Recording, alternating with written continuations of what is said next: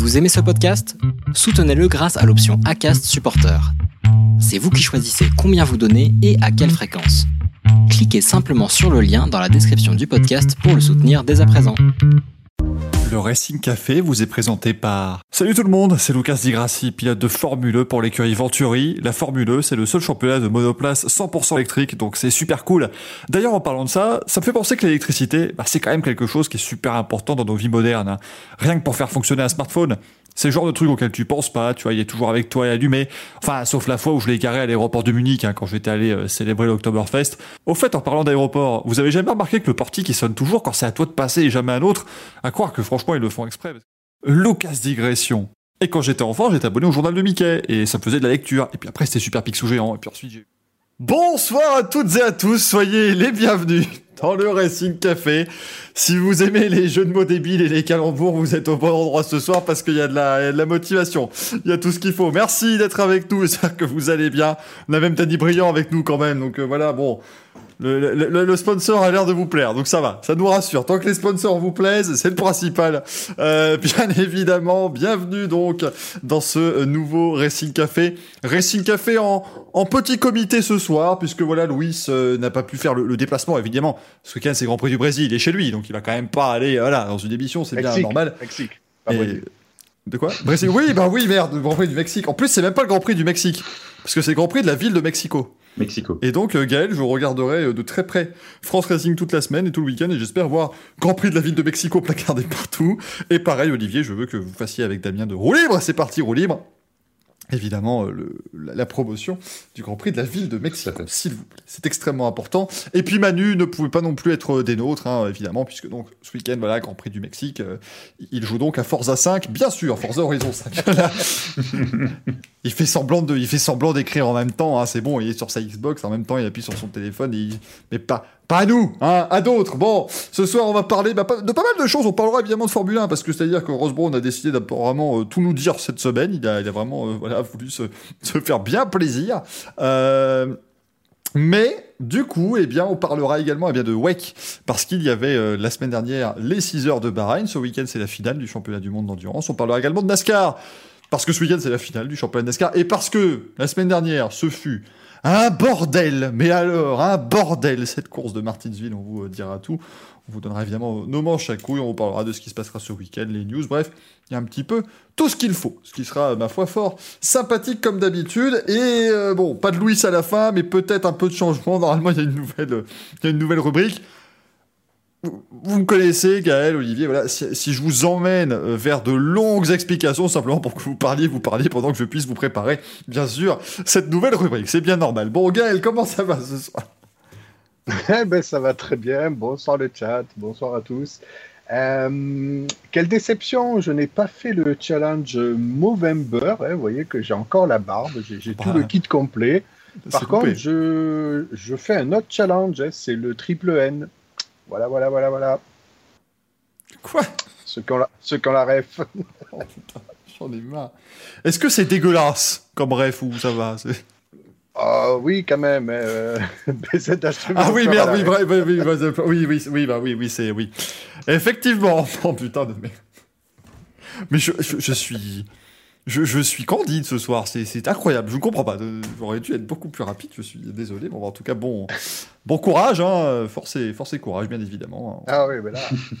C'est- important. C'est toujours très compliqué, bien évidemment. Euh, et puis, regardez, le retour de la caution belge, ça fait plaisir de retrouver la, caution belge de la communauté. Enfin, c'est pas moi qui le dis, c'est Olivier sur son profil Twitter. Il a bien raison. Comment ça va? Ouais, bonsoir Michael, bonsoir Gaël et bonsoir. oh, Alors on est très très bien entouré quand même parce que euh, Lucas Digression, euh, Danny Briand, je pense que tout le monde est là quoi ce soir. Euh, je compte évidemment sur Greg et Manu dans le chat.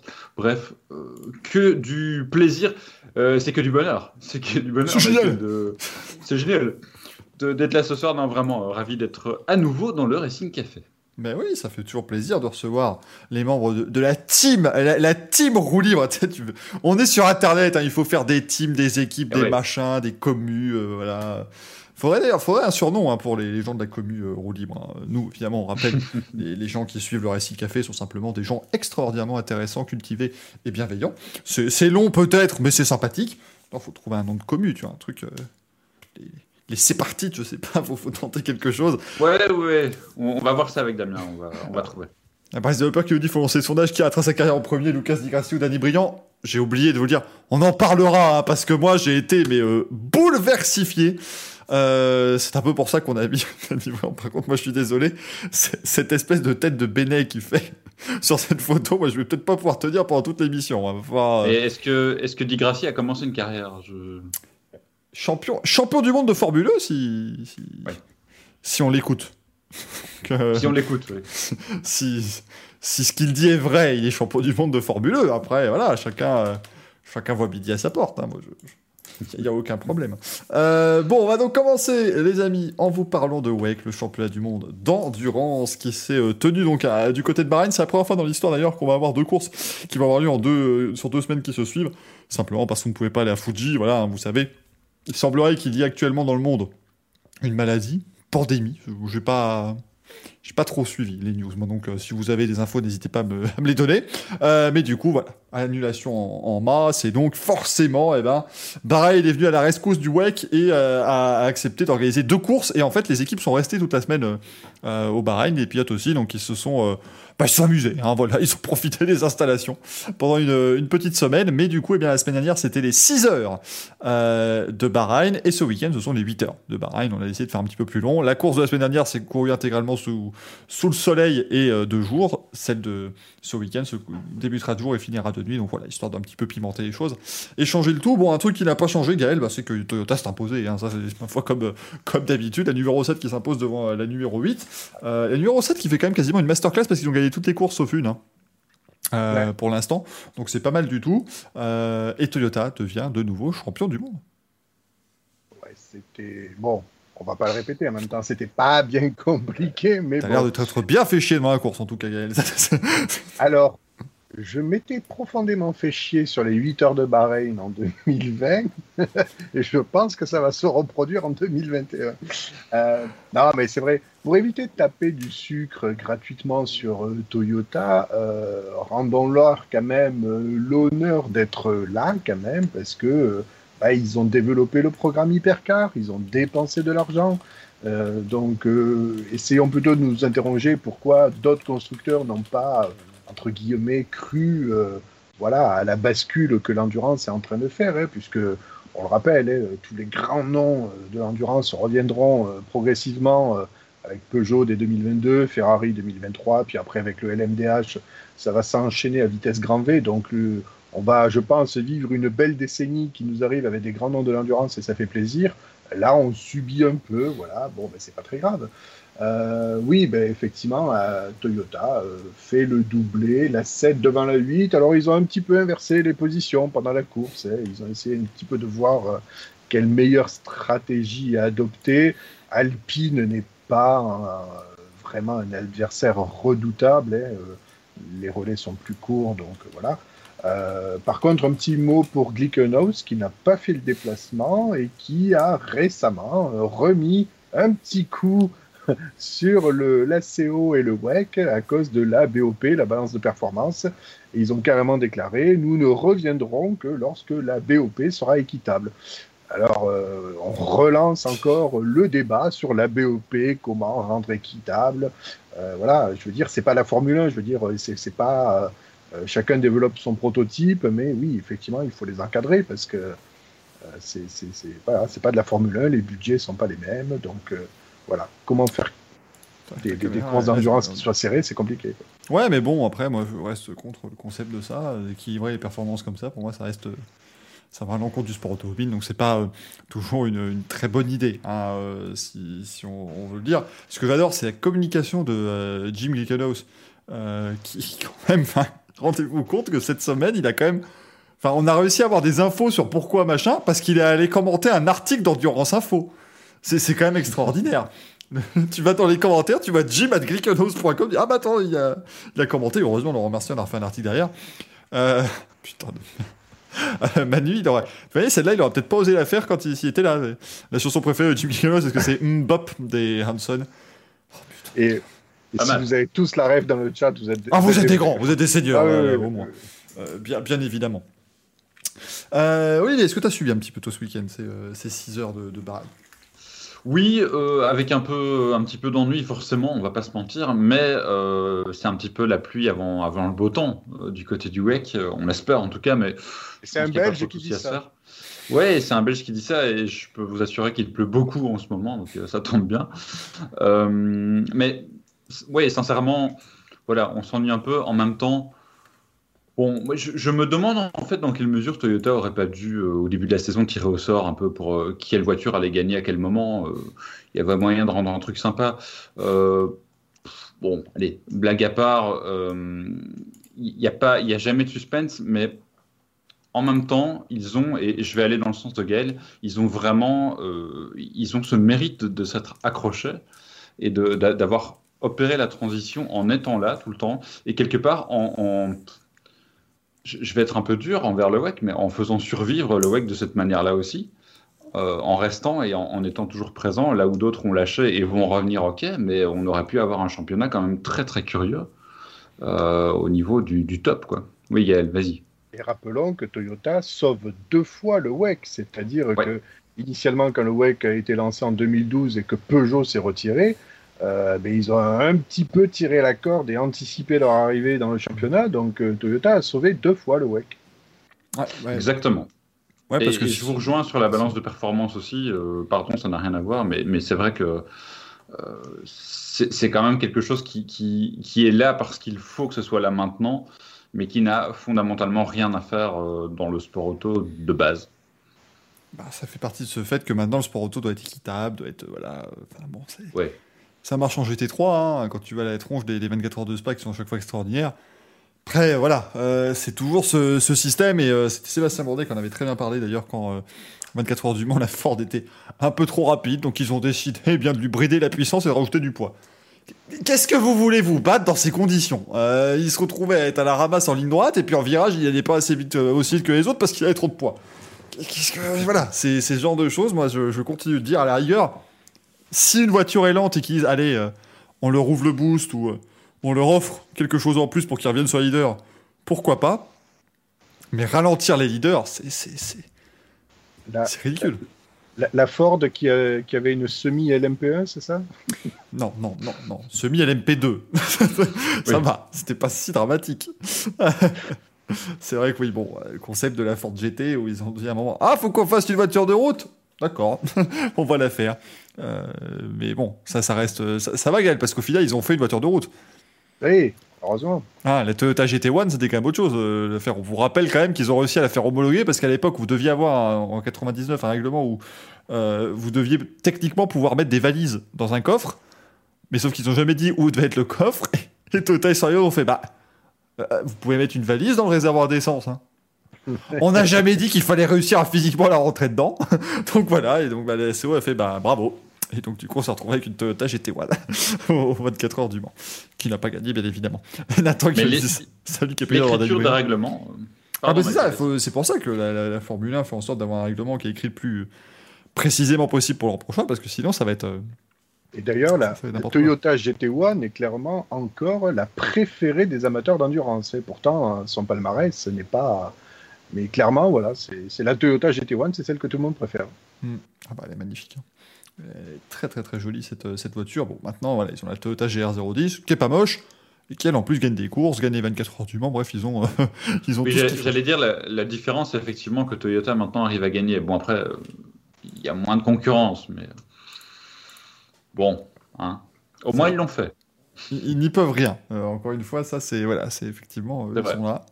Ils font leur boulot. Après, voilà, effectivement, Alpine termine troisième avec une LMP1 euh, qui, est de l'an dernier et qui, bon, bah, forcément, se retrouve avec beaucoup de concessions et qui va en avoir encore plus l'an prochain.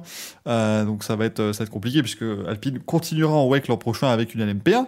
Euh, moi j'aime bien parce que tout le monde est déjà parti voilà, focalisé sur le fait que 2023, Signatech Alpine va revenir, enfin donc Signatech va revenir en LMP2 le temps d'avoir l'hypercar en 2024 moi, ça m'étonnerait pas que septembre 2022, ils annoncent que le, LMP1 est encore autorisé pour 2023. Hein. Je veux dire, c'est pas. Euh, bon, ils en auraient moins besoin au, Wake parce qu'il y aura euh, à peu près 82 constructeurs qui vont arriver, mais ça me paraît pas, euh, pas impossible non problème.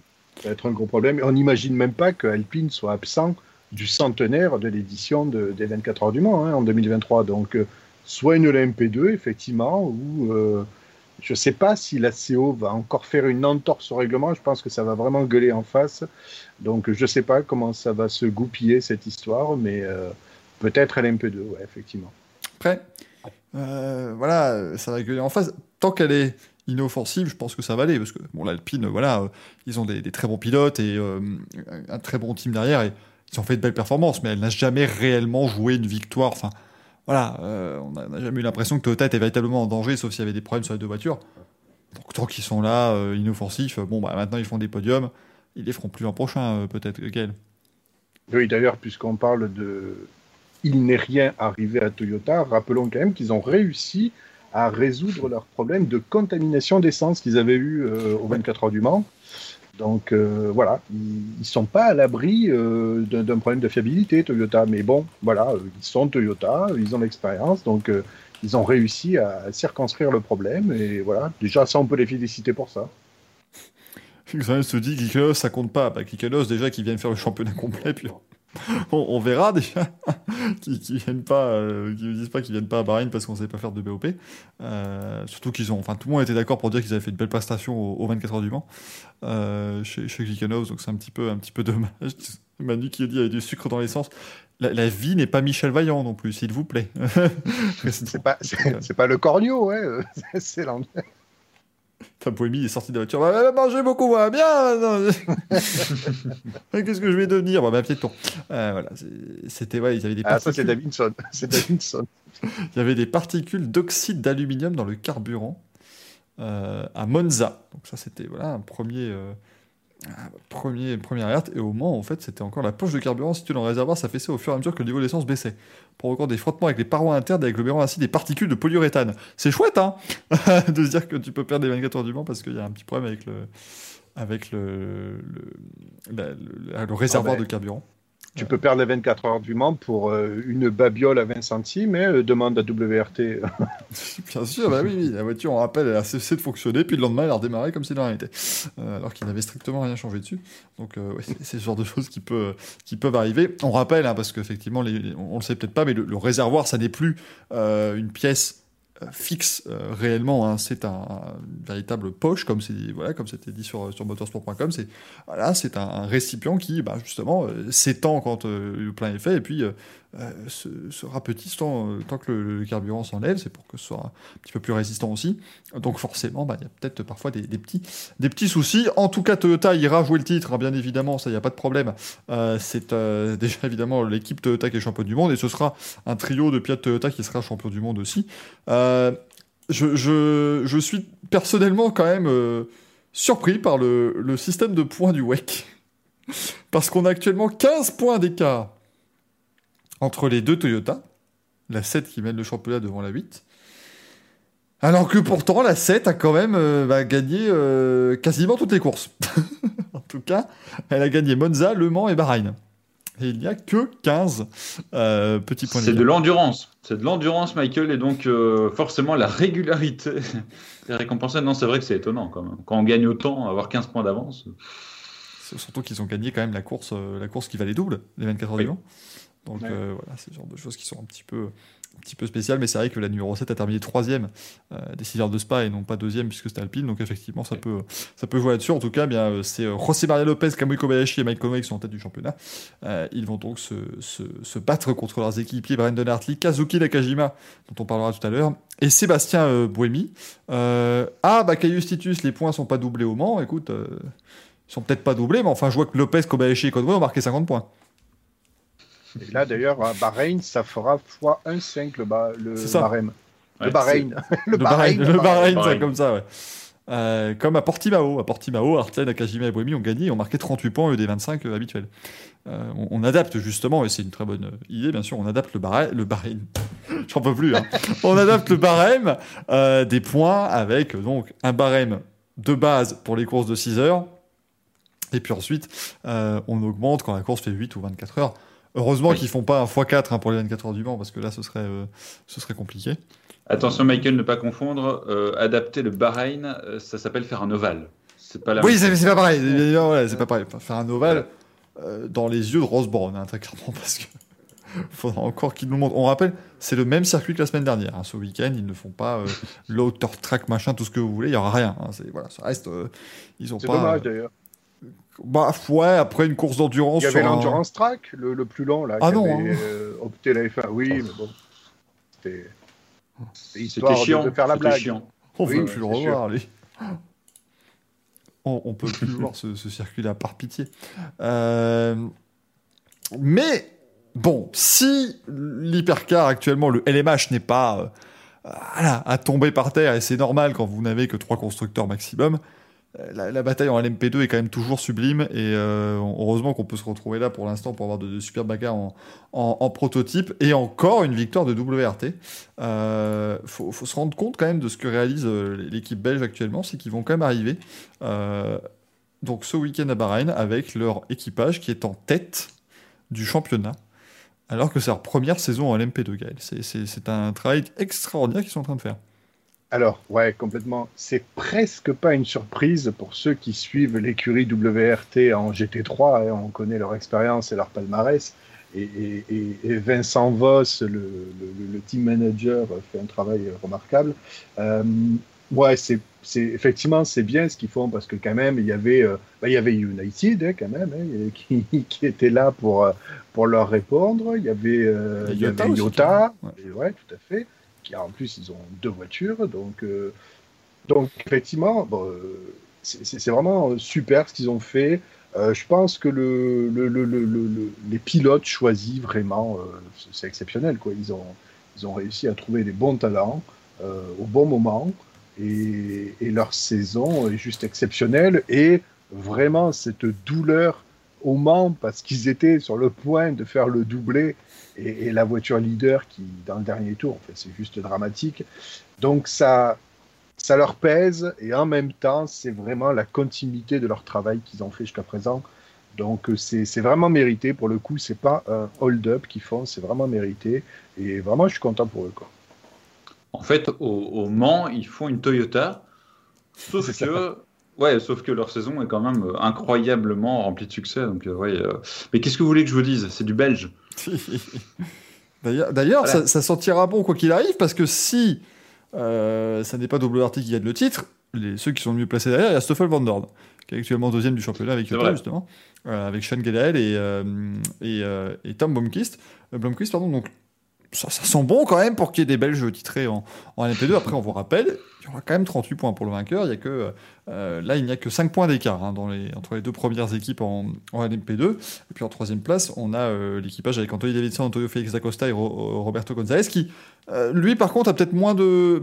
réussi à avoir peut-être un petit peu moins de, de, comment dire, de constance sur cette saison. C'est-à-dire qu'ils vont faire des grands, des grands résultats, avoir un peu plus de mal, mais ils peuvent aussi faire un très très bon résultat ce week-end, bien évidemment. Alors, Xonalski dit, au fait, il y a des infos sur l'autre hypercar privé, ceux qui avaient pourdu les MP1, les Russes, là. oui, SMP Racing. Je sais pas si t'en as, Gaël, des infos, mais c'est un peu le silence radio hein, euh, ouais. Chez, chez, SMP, ce qui n'est pas non plus une grande, une grande surprise. C'est Baïkoles qui va, euh, qui va arriver, euh, qui devrait arriver un jour quand même en. qui, devrait arriver en, en hypercar. Bon, voilà. Oui. Quand on voit, ils ont, du, ils ont du mal. En, en, LMPA, leur principal problème, c'était arriver, justement. Enfin, voir l'arrivée. Donc, euh, voilà, je sais pas ce que ça a donné ici. Et WT85 qui nous demande Charles Bilesi, il en est où en LMP2 Leader du championnat du monde. Tout simplement, Charles Bilesi, euh, avec Ferdinand Habsbourg et euh, Robin Freins. donc voilà, euh, Charles Bilesi. sera d'ailleurs. Très très belle saison, dis-moi, Gaël. Ouais, justement, parce qu'il fait une très bonne saison. Il a été sélectionné par le WEC pour être au rookie test le, le, lendemain, dimanche, et il sera dans une Toyota. Ouais, exactement. On vous parlera tout à l'heure hein, de, ce, de, ce, rookie test qui euh, s'annonce euh, sympathique, et il n'y a pas que Sébastien Augier qui y prendra part, parce qu'effectivement, ça va être le, le truc principal. J'aime bien nouveauté qui répond Bon, ça va. Ça va, le mec, il est en tête du championnat du monde. Putain, c'est bien quand même.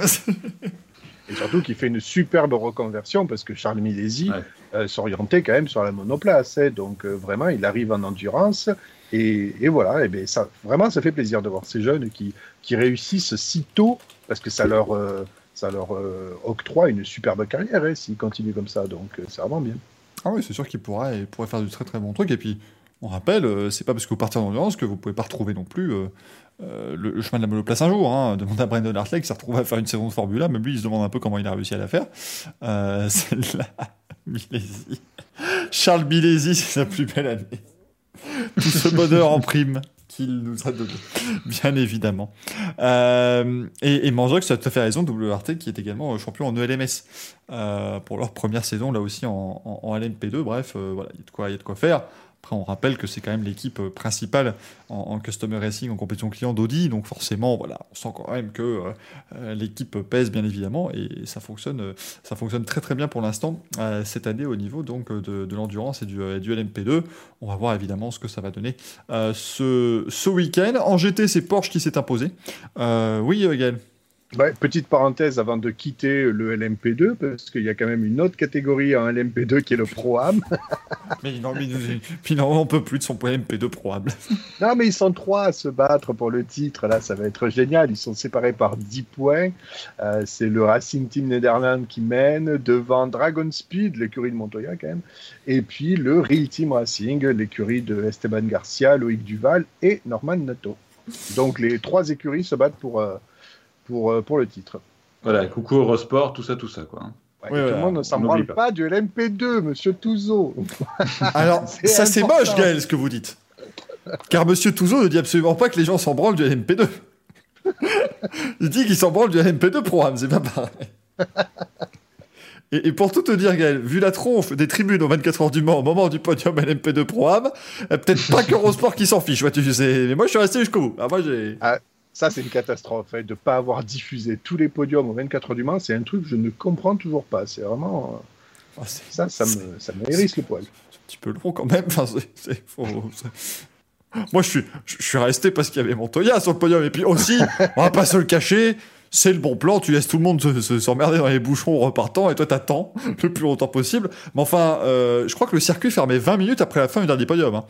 C'est, on, fait, ils se retrouvaient coincés dans le truc, nous, quand même. Hein. c'était pas, c'était pas garanti cette affaire. Non, alors après, voilà, on nous dit, euh, ça sert pas à donner. À... Xavier nous demande est-ce que le programme, ça sert pas juste à donner un bon point à des fonds de grille Non, on rappelle quand même que le programme, euh, on en rigole, bien sûr, on en rigole parce que c'est des, des pelotons compacts. Il y a cinq voitures en programme, euh, mais elles font déjà premièrement la course contre toutes les autres LMP2, bien sûr.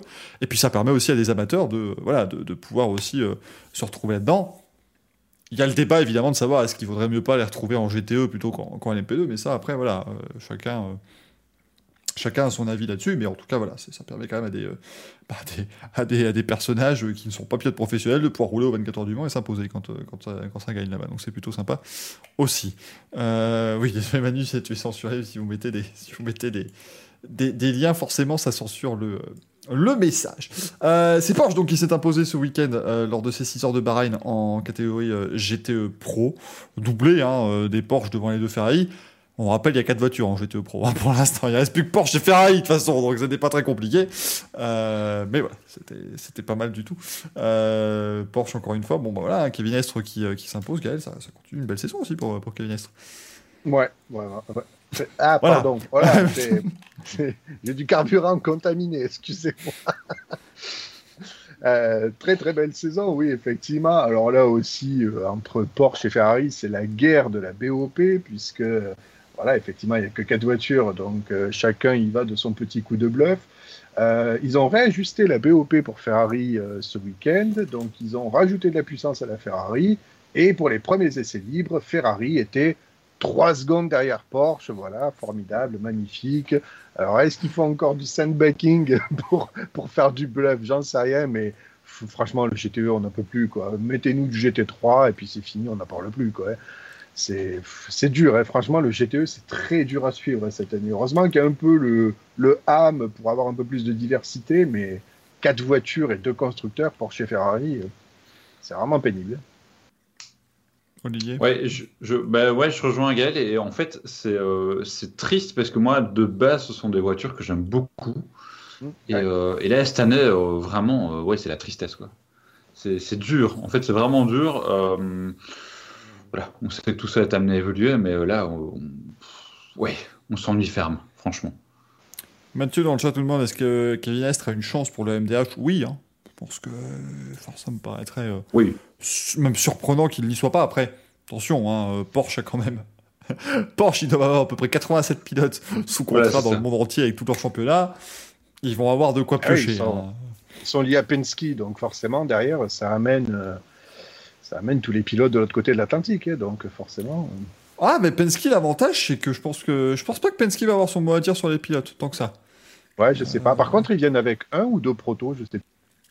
Pas d'infos, euh, bah, évidemment un minimum. Ah bah tiens, si ma connexion pouvait éviter de mourir. Allô? La régie? Non, c'est bon, tout va bien.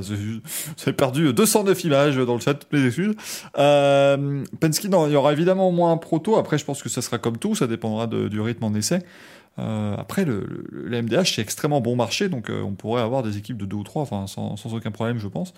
Euh, mais après, voilà, Penske, bon, ces trois pilotes d'IndyCar, moi, je, je ne le vois pas faire venir Will Power pour rouler en, en, en LMDH. Je ne vois pas faire venir les pilotes de, de NASCAR non plus. Il n'a pas non plus voilà, 54 équipes, donc je pense que. Imagine la BOP au Mans entre les hypercars et le LMDH.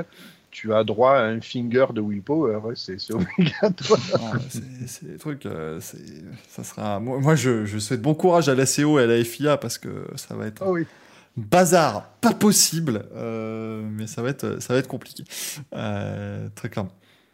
Et Will Power pour la triple couronne d'Icarus Titus. Et imaginez, c'est lui qui prend, chope la première, la triple couronne en premier au nez à la barbe de Montoya, Alonso et toute la clique. Car oui, arrêtez de m'ennuyer avec ça, Montoya n'a pas gagné la triple couronne. Euh, quand il aura gagné les 24 heures du Mans dans une catégorie. dans une, je dirais dans une catégorie référencée de base dans le guide officiel du truc, hein, si, si possible, ça me- ça m'arrange. ouais. Je- Une je- vraie catégorie, quoi. Ouais. non, non, je, je te laisse l'entière euh, responsabilité de tes propos, Olivier. Je, ne l'ai- je ne l'ai pas dit. Bien entendu, c'est pas moi qui l'ai dit. Donc, euh, ça pas Alonso gagner la triple couronne dentaire. Validé. Euh, Thomas Kelly, je me demande si on va avoir le retour de DHL en sponsor titre chez Porsche Penske, c'est tout à fait possible. Ça me paraît très peu probable, mais c'est tout à fait possible. Euh, après, rappelez-vous que Porsche avait quand même pu se permettre même de venir en, en LMP à l'époque sans sponsor titre. hein. Euh, Enfin, sans véritable sponsor titre. Donc, euh, il n'y a même pas forcément de raison qu'ils viennent et qu'ils euh, et qu'ils aient quelque chose sur la voiture de, particulier. On verra évidemment ce que, ce que ça va donner. Euh, bien sûr, et pour être tout à fait complet, donc le LMGTE AM, c'est euh, la numéro 33 de chez TS Sport qui s'est imposée devant le DMC Proto Racing et le team Project One. Donc, euh, les LMP1 ont des sponsors.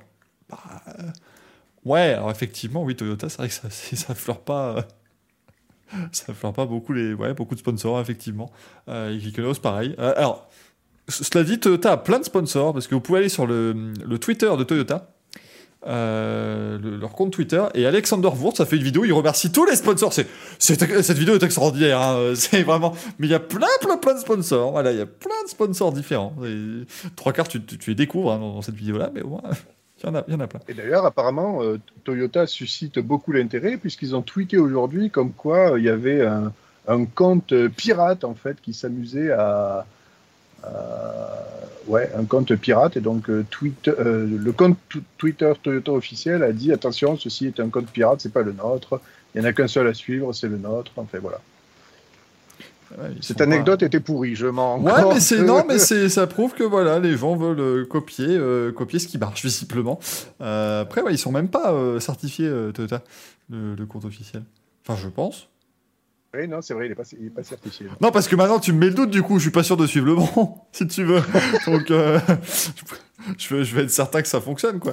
Euh, ça se trouve Davidson ne prend pas vraiment sa retraite hein. on s'est peut-être fait prank c'est pas Toyota qui l'a dit, ça, ça va. C'est c'est Kobayashi. Euh, Non, c'est- c'est c'est Nakajima, oui, parce que ça c'était. Je sais pas pourquoi, mais j'ai lu un cas, c'était dans ma tête. Ah bah, Kamui Kobayashi prend sa retraite. Non, bah non, arrête.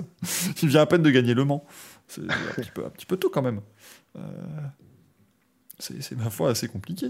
Euh, bon, en tout cas, on rappelle, euh, ce week-end, les 8 heures euh, du, du Bahreïn, on en parlera tout à l'heure aussi dans le fameux petit programme euh, du, du week-end. C'est vrai qu'on a perdu Olivier. Enfin, Olivier, non, il n'est pas perdu, il est. il- c'est incroyable. c'est un Minecraft Olivier Et- oui, oui, et pourtant vous m'entendez bien. hein. Oui, oui. C'est- Ah non, mais c'est extraordinaire parce qu'il n'y a que ça qui ne fonctionne pas sur, ta, sur ton image en plus. L'affiche, elle est, euh, elle est crisp, elle est formidable, elle est précise. C'est fantastique, c'est juste sur ma tête. Je le vois, hein, je le vois à l'écran. Comme le dit Manu, t'es- t'es devenu un Picasso. C'est- terrible. Période bleue, période je, je pense que c'est à côté, à cause pardon de, de mon voisin hein, qui est là, euh, juste à côté. C'est ça. Il essaie de faire un face-up en direct. Vous voyez, vous le voyez, Danny Briand est atterré. Euh, je- je- c'est, c'est sa tête d'atterrement. Euh, D'atterrement. mais- Oh. Non mais moi je veux, je veux quand même savoir, mais réellement cette photo, parce qu'elle a été prise, vous l'avez reconnue, sur le canapé de Michel Drucker. Ah, c'est ce que j'allais dire, c'est chez Drucker. Eh oui. C'est dans son salon. Je veux dire, parce que là, c'est pas, c'est pas une photo qui a été prise en général. Vous savez, les fameuses photos que vous prenez quand, quand la personne est en, en changement de, en, en- en changement d'expression faciale, bah, vous les publiez pas ces photos. Donc, donc on peut écarter cette, on peut, on peut écarter évidemment cette, cette chose-là. Donc c'est-à-dire qu'il était vraiment comme ça. Je pense qu'il est en train de rigoler une blague de, de Laurent de Gérard, là, à mon avis. Ou, Ah, ou peut-être oui, sa propre imitation. il est à fond là. Laurent Gérard, il est sur le plateau, il a fait Ah, je suis, je suis Danny Briand. Et puis voilà, ça, ça a donné ça. Ce qui est sûr, c'est qu'il tente de s'incruster dans mon image pour essayer de parler, mais non, attends, Dany, euh, s'il te plaît, quoi. Faut arrêter de déconner. Ah oui, tiens, parce que regardez. Bonjour, je suis, je suis Danny Briand, je viens, je rentre dans le... Écoutez, oui, on, on salue toutes les personnes qui nous écoutent en podcast, évidemment, et qui ne vont rien comprendre à ce moment, mais sachez que Danny Briand est là. Moi, sketch des chevaliers du fiel. Mais c'est ça, parce qu'en fait, à ce moment où il rigole, il y a un Romanov qui est à côté qui fait On ne dit pas tout Et il est, il est, il est atterré. Il est totalement atterré. Bien évidemment. Un Euh, bon, si on passait à de la euh, NASCAR, euh, messieurs. Oui, elle elle va aller vite cette émission ce soir. hein. Enfin bon, je dis ça à 21h29, on se retrouve à, 20 à 24h12, bien évidemment, quand on aura battu un nouveau record de longueur d'émission. Mais euh, la NASCAR, alors. Faut quand même qu'on vous parle un petit peu de NASCAR. Vous savez, on, vous a toujours dit dans le, dans le Racing Café, on suit la saison. Mais on va vous en parler précisément à des moments clés. Euh, le Daytona 500, la course à Austin, l'Euroval, euh, Bristol Dirt, Talladega, tout ça. Et là, on est un petit peu sur un, moment clé parce que bah, ce week-end, c'est la fin du championnat. Donc, euh, c'est-à-dire que forcément, bah, c'est assez important d'en parler. Mais avant de parler de la finale qui vient, il faut parler de ce qui s'est passé ce dimanche, le week-end dernier, sur le tout petit ovale de Martinsville, un ovale de 800 mètres, euh, où c'est habituellement ce qu'on appelle, euh, quand on est euh, bien connaisseur de la, de la chose et de la NASCAR, le boxon général. c'est un bordel pas possible.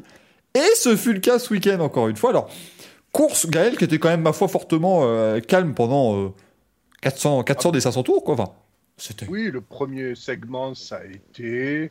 Le deuxième segment, on commençait un petit peu à se renifler le pare-choc. Et puis après, ça a été euh, Armageddon. hein, c'est- C'était fini. hein. Les jaunes appellent les jaunes. Rendez-vous compte, je suis arrivé, j'ai regardé ce week-end 30 tours. Sur 500, hein, c'est- peu 30 tours. J'ai vu tout ce qu'il y avait à voir. C'est ça qui est merveilleux, c'est que moi j'ai rien loupé. Euh, je, je me tenais juste informé sur Twitter de ce qui se passait avant, puis à un moment je vais dire allez, c'est le dernier, fin du dernier segment, il reste genre 30 tours. 30 tours à Martinsville, c'est quoi, 1 minute 30 ça va, ça, ça va le faire parce que les tours à Martinsville ils se font en 17 secondes, hein, donc ça va très vite. Voilà. Et là, je tombe sur Denny Ablin qui mène devant euh, Alex Bowman. Et je me dis dans ma tête, bah, de toute façon, il y en a des deux qui va finir en tête à queue, pourquoi est-ce qu'on on fait les 30 tours Il suffisait de, de réduire le tout. Et évidemment, Alex Bowman a percuté Denny Hamlin, l'envoyant en tête à queue, et créant du coup des drapeaux jaunes. Un petit peu de drama avec les fameuses positions à aller, euh, Ah ben, à aller chercher pour, euh, pour se qualifier pour la manche finale, puisque on rappelle comment ça fonctionne la NASCAR, nous sommes dans ce qu'on appelle les playoffs actuellement. Prends des notes, Olivier, hein, ça je veux, je veux que vous fassiez une vidéo avec roue libre, avec Damien là-dessus, vraiment très important. Mais du coup, euh, vous avez 36 courses dans une saison. Oui, alors oui, alors oui 36, oui. Excuse-moi, 36. Michael, je, je te coupe, excuse-moi, mais je te rappelle que je suis belge et que donc les playoffs, ça me connaît. C'est vrai qu'on connaît, c'est vrai qu'on connaît. Oui, mais alors là, le système n'a pas été fait par euh, un, un programme informatique. Euh, Ah, attention. Voilà, hein, qui, on rappelle, c'était le, le concept des playoffs en Belgique, quand même, en football. C'était, ils ont dit, on a tout mis dans un programme informatique qui nous a sorti le meilleur système possible. Tout le monde a mis 4 ans avant de le comprendre, mais par contre, euh, il est pas mal. Mais c'est, un foutoir pas possible. Mais restons sur des playoffs beaucoup plus simples. Oui. Les playoffs de la NASCAR, et comme le dit Manu, il faut prendre des notes parce qu'on aura ça en F1 dans 3 ans. Donc ça va être merveilleux. Vous avez 36 courses sur une saison. Les 26 premières courses constituent ce qu'on appelle la saison régulière. Là, c'est pas compliqué. Ils marquent des points à l'arrivée des courses. Euh, le celui qui a le plus de points est premier, euh, le deuxième qui a le plus de points est deuxième, ainsi de suite. Mais c'est là que les problèmes arrivent. Ah, Jean-Michel Apathy arrive. Ça nous a fait un la... Euh. la... politique de la NASCAR n'est pas la bonne. Parce que là, il faut ensuite constituer la grille des playoffs. Et on prend pas simplement ah les 16 premiers du classement général, ce serait beaucoup trop facile. Si vous gagnez une course dans les 26 premières, vous êtes qualifié pour les playoffs. Si vous êtes dans le top 30 du championnat, enfin ça va, ça c'est en général, si tu gagnes une course, c'est dans le top 30 du championnat assez facilement. Du coup, vous êtes qualifié pour les playoffs. Donc on, remplit comme ça. Et s'il y a plus de 16 pilotes qui gagnent une course dans les 26 premières, bah, on les classe selon le classement ensuite. Hein, je, crois, je crois. Alors, ça dépend, Est-ce que c'est celui qui a le plus de victoires ou celui qui est le mieux placé au classement? Faudrait. Euh, euh, dans les playoffs. Bah non, si jamais il y a 18 vainqueurs, par exemple, en saison régulière, euh, est-ce qu'on prend les 16 qui ont plus de victoires ou les 16 premiers du général euh, par rapport aux autres? Eh bien, ils ne se rabattent pas avec les points des segments après Oh putain, oui, j'ai oublié de vous dire qu'il y avait aussi des. Oui, oh là là, oui, non, mais oui, non, mais maintenant, bah maintenant s'il faut leur expliquer les segments aussi. Ah, Emmanuel dit que ce sont les 16 qui ont plus de victoires, d'accord. Donc, effectivement, il reste ah sur un système où la, victoire vaut tout. Oui, parce que les courses sont divisées en trois segments et vous marquez des points à la fin de chaque segment et puis vous marquez des points de playoff aussi. Mais ça, bon ça va, c'est pas, ça va, c'est pas trop compliqué. Mais du coup, ensuite, vous avez les playoffs, vous avez les 16 premiers qui vont s'affronter dans un, dans un mini-championnat de 10 courses. Sauf que les 16 ne vont pas se battre tout le long, puisqu'au bout des trois premières courses, on en élimine 4, les 4 derniers du classement. Les 4 derniers du classement, sauf si vous gagnez une course, parce que si vous gagnez une course, vous passez automatiquement au segment d'après. C'est KDO qui ont fait ce règlement, non? C'est c'est complètement ça. et donc, du coup, on fait ça, il passe de 16 à 12, et puis 3 courses plus tard de 12 à 8, et 3 courses plus tard de 8 à 4. Donc, tout ça va passer de 8 à 4. Bon, ce week-end, Gaël, on va pas se le cacher, voilà, c'était le bazar. Denis a foutu le boxon aussi après la course. Ça s'est bien battu. C'était du Martinsville euh, pur jus qu'on aime bien voir. Ah ouais, clairement, c'était euh, c'était la course qu'on attendait, on va pas se mentir, hein, parce que c'est l'avant-dernière, donc euh, on sait qu'on attend nos quatre finalistes. Euh, Bowman, euh, Bowman et Hamlin, magnifique. On a même eu des, des, des, dramas secondaires, hein, parce qu'on s'est dit, tiens, Bush, vers la fin, voilà, c'était. Oui, oui, c'était. Il y avait des. Il y avait d'ailleurs à un moment donné, la réalisation s'est mise avec triple écran incrusté. Il y avait, il y avait trois actions en piste à suivre. C'était juste magnifique. Euh, mais euh, clairement, ouais, c'était, c'était vraiment euh, tout le monde les a, tout le monde a posé les sur la table et puis voilà quoi. C'est, et puis après, ce qui est magnifique, c'est le drama NASCAR où tout le monde s'insulte cordialement dans les interviews. Donc là, c'était juste formidable.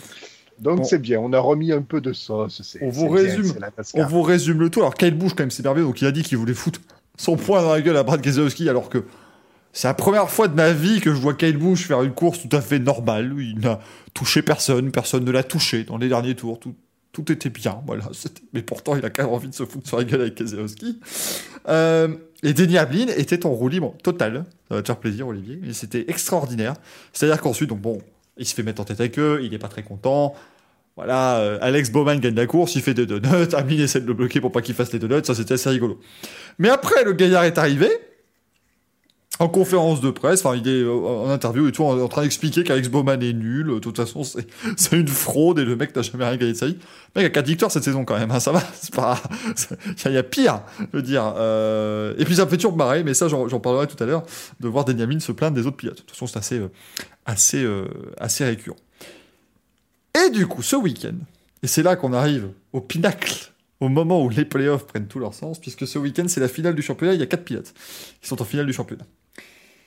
35 courses durant, on a accumulé des points, des segments, des machins, des mon cul sur la commode, tout ce que tu veux, ta ta ta ta ta ta, ta pour arriver et culminer à cette dernière course.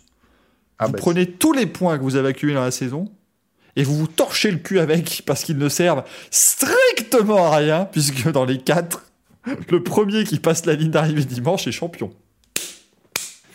Ah ben c'est Colanta. Hein. Larson a tout gagné cette année, toutes les épreuves de confort et puis il rentrera chez sa mère. voilà. C'est-à-dire que vous arrivez donc fin de saison, on a le Championship 4. Euh, c'est euh, donc euh, Ken Larson, Chase Elliott, Denny Hamlin et Martin Truex Jr. si je dis pas de bêtises, Gaël. Vous avez ces quatre-là. Kyle Larson est le favori incontestable. Il a gagné 9 courses cette saison. Il a mis une branlée pas possible à tout le monde toute l'année. Et pourtant, c'est peut-être celui qui a le moins de chances d'être champion ce week-end.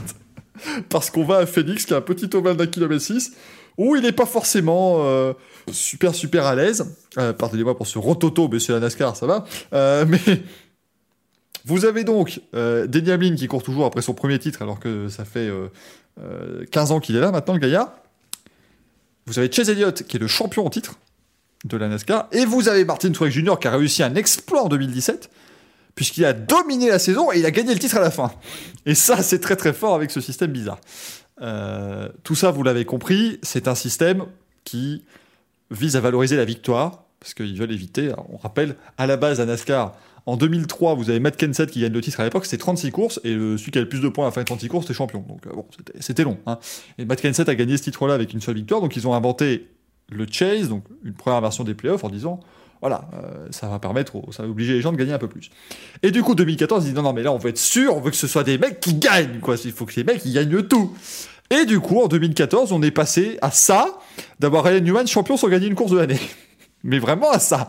Euh, et, en, truck, les courses de pick-up, Matt Crafton y est arrivé. Il n'a pas gagné une course de l'année, il a gagné le titre. C'est ce, qui est, prodigieux. Donc, euh, vous plaignez pas avec Kiki Rosberg et toute la clip, parce que franchement, il y, a pire. Euh, très clairement. Euh, comme le dit Per Driver, on rappelle que le premier chase se déroule à trois pilotes dans Cars. C'est vrai. C'est vrai. Euh, quelle image, quelle histoire. Flash McQueen qui vient aider le King. Ça m'a fait, fait, chaud à mon petit cœur. Là, on vous précise, ils sont quatre, mais il y aura quand même 40 voitures en piste. Hein. Il y a quand même les autres qui peuvent foutre le bordel et tout. C'est assez drôle. Mathieu qui nous demande si les quatre se sortent, qui est le champion? Le premier qui passe la ligne ils vont réussir à réparer les bagnoles, ils se, ils se débrouillent quoi. Ou le, ou le mieux, le mieux, le mieux classé en fait. Oh putain, t'imagines, ça se joue, il y a un énorme crash entre les quatre et ça se joue à celui qui est le plus loin sur la piste. Ça manque d'une idée quand même? Je trouve que on devrait faire du coup pour la dernière course euh, une grille inversée euh, en fonction du championnat, bien sûr. Comme ça, les quatre partent derrière en plus. Mais tu sais qu'il y, a des il y a des chances, il y a des grandes chances qu'il y en ait au moins un des quatre qui partent derrière parce que euh, il y a des inspections avant course de la NASCAR et la NASCAR qui est un sport où on ne triche absolument pas. T'as à chaque fois cinq voitures qui loupent les inspections, de toute façon. Ils se retrouvent à partir derrière parce que la voiture est illégale. Donc ça peut effectivement se, jouer là-dessus aussi. Euh... Alors, de demande, alors qui décide de gagner les circuits Bah, NASCAR, hein, ils gèrent leur championnat comme ils veulent. Est-ce que ça change d'une année à l'autre? Non. Alors, ça a changé il y a quelques années. C'était bah, Miami pendant 20 ans, et puis ça a changé vers Phoenix, mais euh, là, ça peut être Phoenix pendant 15, 15 piges aussi. Donc, euh, en général, voilà, c'est ce serait, ce serait, très, ce serait terrible s'il changeait d'année en année en plus. ce serait un foutoir pas possible. Déjà que là, euh, ça t'enlève des chances pour Larson. Euh, bon. Ils voulaient pas foutre le, le Roval pour, euh, pour la finale? Ils avaient pas. Non, je crois pas. Je crois pas, mais ils ont, de toute façon, ils ont plein d'idées. La con, la NASCAR en ce moment. ça, peut arriver. On vous rappelle quand même que le, il y a la première course de la saison 2022 qui se disputera dans un stade de football américain. Donc, franchement, ils sont plus à ça près.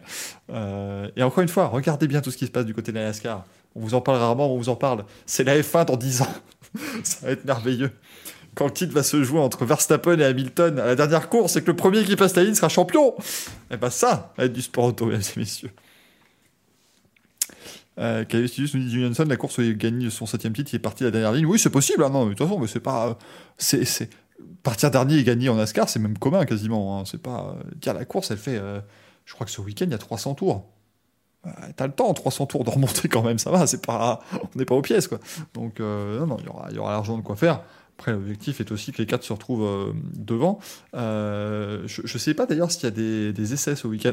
Là. là, ils vont commencer à se dire dans le chat, mais attends, mais c'est quoi ce championnat à la con? Ils se demandent même s'il y, a des, s'il y a des essais libres maintenant. oui, alors oui, on se demande parce que y a, sur la grande majorité des courses, il n'y avait pas d'essais libres et pas de qualif. Euh, mais je crois qu'ils font des, des essais quand même pour la finale, justement. Histoire d'avoir, je crois qu'ils ont remis une séance ouais, ce week-end.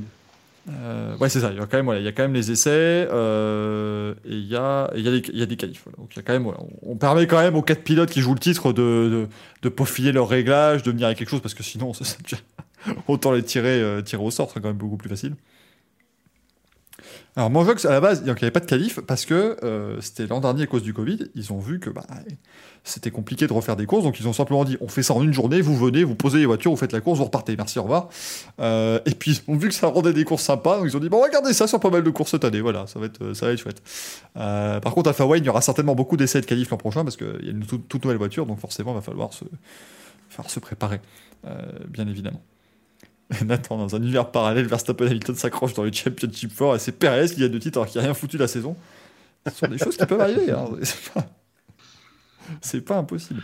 Non, non, après, on, s'en amuse du système NASCAR, mais c'est quand même simple à comprendre. Et d'ailleurs, c'est fait pour être simple à comprendre, euh, puisque c'était la volonté de Brian France à l'époque qui a dit de toute façon, on ne veut pas que les, on ne veut pas que les fans s'embêtent avec des points, des machins. Oui, il a, ciblé, euh, il a ciblé voilà le, l'électorat de base et le, les, fans de base de la NASCAR. Il a compris que voilà, c'était pas forcément les lumières les plus, euh, les, moins tamisées du monde. Donc forcément, il a essayé de faire un truc un peu, voilà, un peu, un peu compact. Euh, alors Manu, je crois que l'an prochain, il va justement qu'on sera pas mal de courses sans essai. Ça va être encore merveilleux ça. Oh, ça va être formidable. Si va arriver à Fontana, ils vont se rendre compte, ah bah la voiture elle marche pas ici. C'est trop dangereux. On arrête tout. Mais ils vont se rendre compte en course. Va être fameux cette affaire, encore une fois. En tout cas, la NASCAR, c'est le bazar. Mais on aime bien. On aime bien que ce soit le bazar, la NASCAR, c'est plutôt chouette. D'ailleurs, ce week-end, les... les quatre qui vont s'affronter, c'est la team Hendrick contre la Jogi Racing. Donc, euh, c'est comme si vous aviez les deux pilotes Red Bull contre les deux pilotes Mercedes qui, qui allaient s'affronter contre le titre sur une seule course. C'est voilà. merveilleux. C'est comme si vous aviez les deux pilotes Red Bull et deux pilotes Mercedes et que chacun de ces deux pilotes avait aussi deux autres équipiers qui là par contre sont juste là pour regarder. c'est voilà, c'est des équipes à quatre pilotes en NASCAR, on vous rappelle. Hein. Euh... Bon, ah, J'ai envie de m'y mettre. Hein. J'ai envie de m'y mettre quand vous me dites que Bottas peut être champion. Ah oui, ce serait extraordinaire. Alors, Warriors qui dit quand je vous écoute parler de la NASCAR, je me dis que c'est très américain. Tout pour le spectacle avec un peu de sport vaguement en toile de fond. Oui Oui Je valide Bah oui, c'est, Et donc la F1 dans 10 ans, c'est bien ce qu'on disait. C'est ce qu'on dit, hein, la F1 avec des courses sprint, des machins, des inversions de grille. Ça, va être ça, ça va être le grand foutoir, mais euh, regardé par des milliards de personnes, donc euh, c'est plutôt chouette. Euh, mais voilà, la, NASCAR, le, le, côté sportif de la NASCAR n'a jamais été réellement le centre du truc. Hein. On vous rappelle que la NASCAR, c'est quand même né parce qu'il y avait les contrebandiers d'alcool dans les années 40 qui devaient modifier leur voiture pour échapper à la police, à un moment, ils se sont regardés, ils ont fait Bon, on fait la course. Eh, Puis ils ont fait des hein. courses et ça a donné à NASCAR. Donc, euh, c'est. Voilà. Rappelez-vous qu'à la base, ils avaient, euh, dans, ces années-là, ils avaient dit Bon, les gars, quand même, euh, allez vous mettez un arceau de sécurité, hein, s'il vous plaît. Euh, on ne sait jamais s'il y a un accident. Hein. Sauf qu'ils n'ont jamais précisé en quoi devait, être devait être fait le, arceau. Donc euh, bon, bah, il y en a qui prenaient limite des, des rouleaux de PQ, ils les scotchaient, ils, ils passaient une bombe pour faire croire que c'était l'aluminium, et ça passait, tu vois. C'était, c'était des trucs. Euh, c'était absolument n'importe quoi. Donc voilà, c'est la NASCAR, c'est ce qu'on aime. Et on va suivre ça ce, ce week-end. On vous en parlera la semaine prochaine, bien évidemment, dans une émission qui fera 14h12 à peu près. Parce qu'il y en a. Alors attends, attends, Michael. Euh, Dany, un petit mot? Est stoïque. Dany, tu pourrais au moins faire un effort, quoi. C'est-à-dire, bah, après, il bouge pas. Euh... Il est sage. Alors, remarquez, je, le bouge un petit peu. Regardez, bien évidemment, euh, voilà, hein, vous, remarquerez bien sûr que la chemise est ample, hein, bien ouverte. Est-ce que tu peux incruster un doigt levé quand il veut parler? Euh, je voulais rien dire, pardon. ça va être juste ça, tout le temps, ça va être insupportable. Euh, Alpha One qui dit la finale en même temps que la F1 c'est moche. Oui, mais l'avantage, on vous, on donnera les horaires tout à l'heure, c'est que la NASCAR c'est suffisamment long pour que voilà, on puisse, puisse regarder la F1 et puis la finale de la NASCAR parce que ça fait 320 tours. Euh, les 200 premiers sont pas très utiles. Hein, donc, parce que oui, tout le monde commence déjà à se dire mais imaginez, on fait 50 tours, les 4 se percutent. Non, ça n'arrivera pas, s'il vous plaît. Un peu de, un peu de, un peu de sérieux, euh, bien entendu. Bon, il va être temps de remettre des trophées. Hein. J'ai hâte de découvrir évidemment le, trophée que va vouloir remettre Dany. Euh, c'est parti, je cherche mon jingle et je vous mets le jingle. Et des manches à couilles. On prend manche, on prend des couilles, ça fait un manche à couilles. Ah, bah, on salue évidemment l'ami Giuseppe Mardonino hein, qui reviendra, euh, on, s'en doute. Il va falloir d'ailleurs que je vous fasse un petit sondage ou une pequeño sondage. Euh, bien sûr. Alors après, ça a été assez vite, hein, si je dis pas de bêtises. Oui, bien. Comment, Gaël? Oui, bien, pequeño sondagio. Euh, ouais, bah écoute. Euh, oui, oui, Espagnol LV2, on fait, on fait, ce qu'on peut. Hein. au point de Wasser, ok. euh, Ouais, peut mais en même temps, Michael, tu, tu fais ce que tu peux parce que Giuseppe, c'est quand même le gars, si j'ai bien suivi, qui ne comptabilise pas les points de la semaine pré- précédente, mais qui en plus la semaine suivante n'est pas là. Tout à fait. Bon, parce qu'on peut, hein. Et, en plus, on, vous parle de- d'Espagne et d'espagnol depuis tout à l'heure, mais Giuseppe Mardolino, ça sonne quand même pas extraordinairement espagnol. Mais euh, ça, c'est un, c'était qu'un point de détail tout cela, bien évidemment, dans cette émission. Euh, ne vous en, ne vous en faites pas. Alors, du coup, euh, on va vous faire le petit sondage.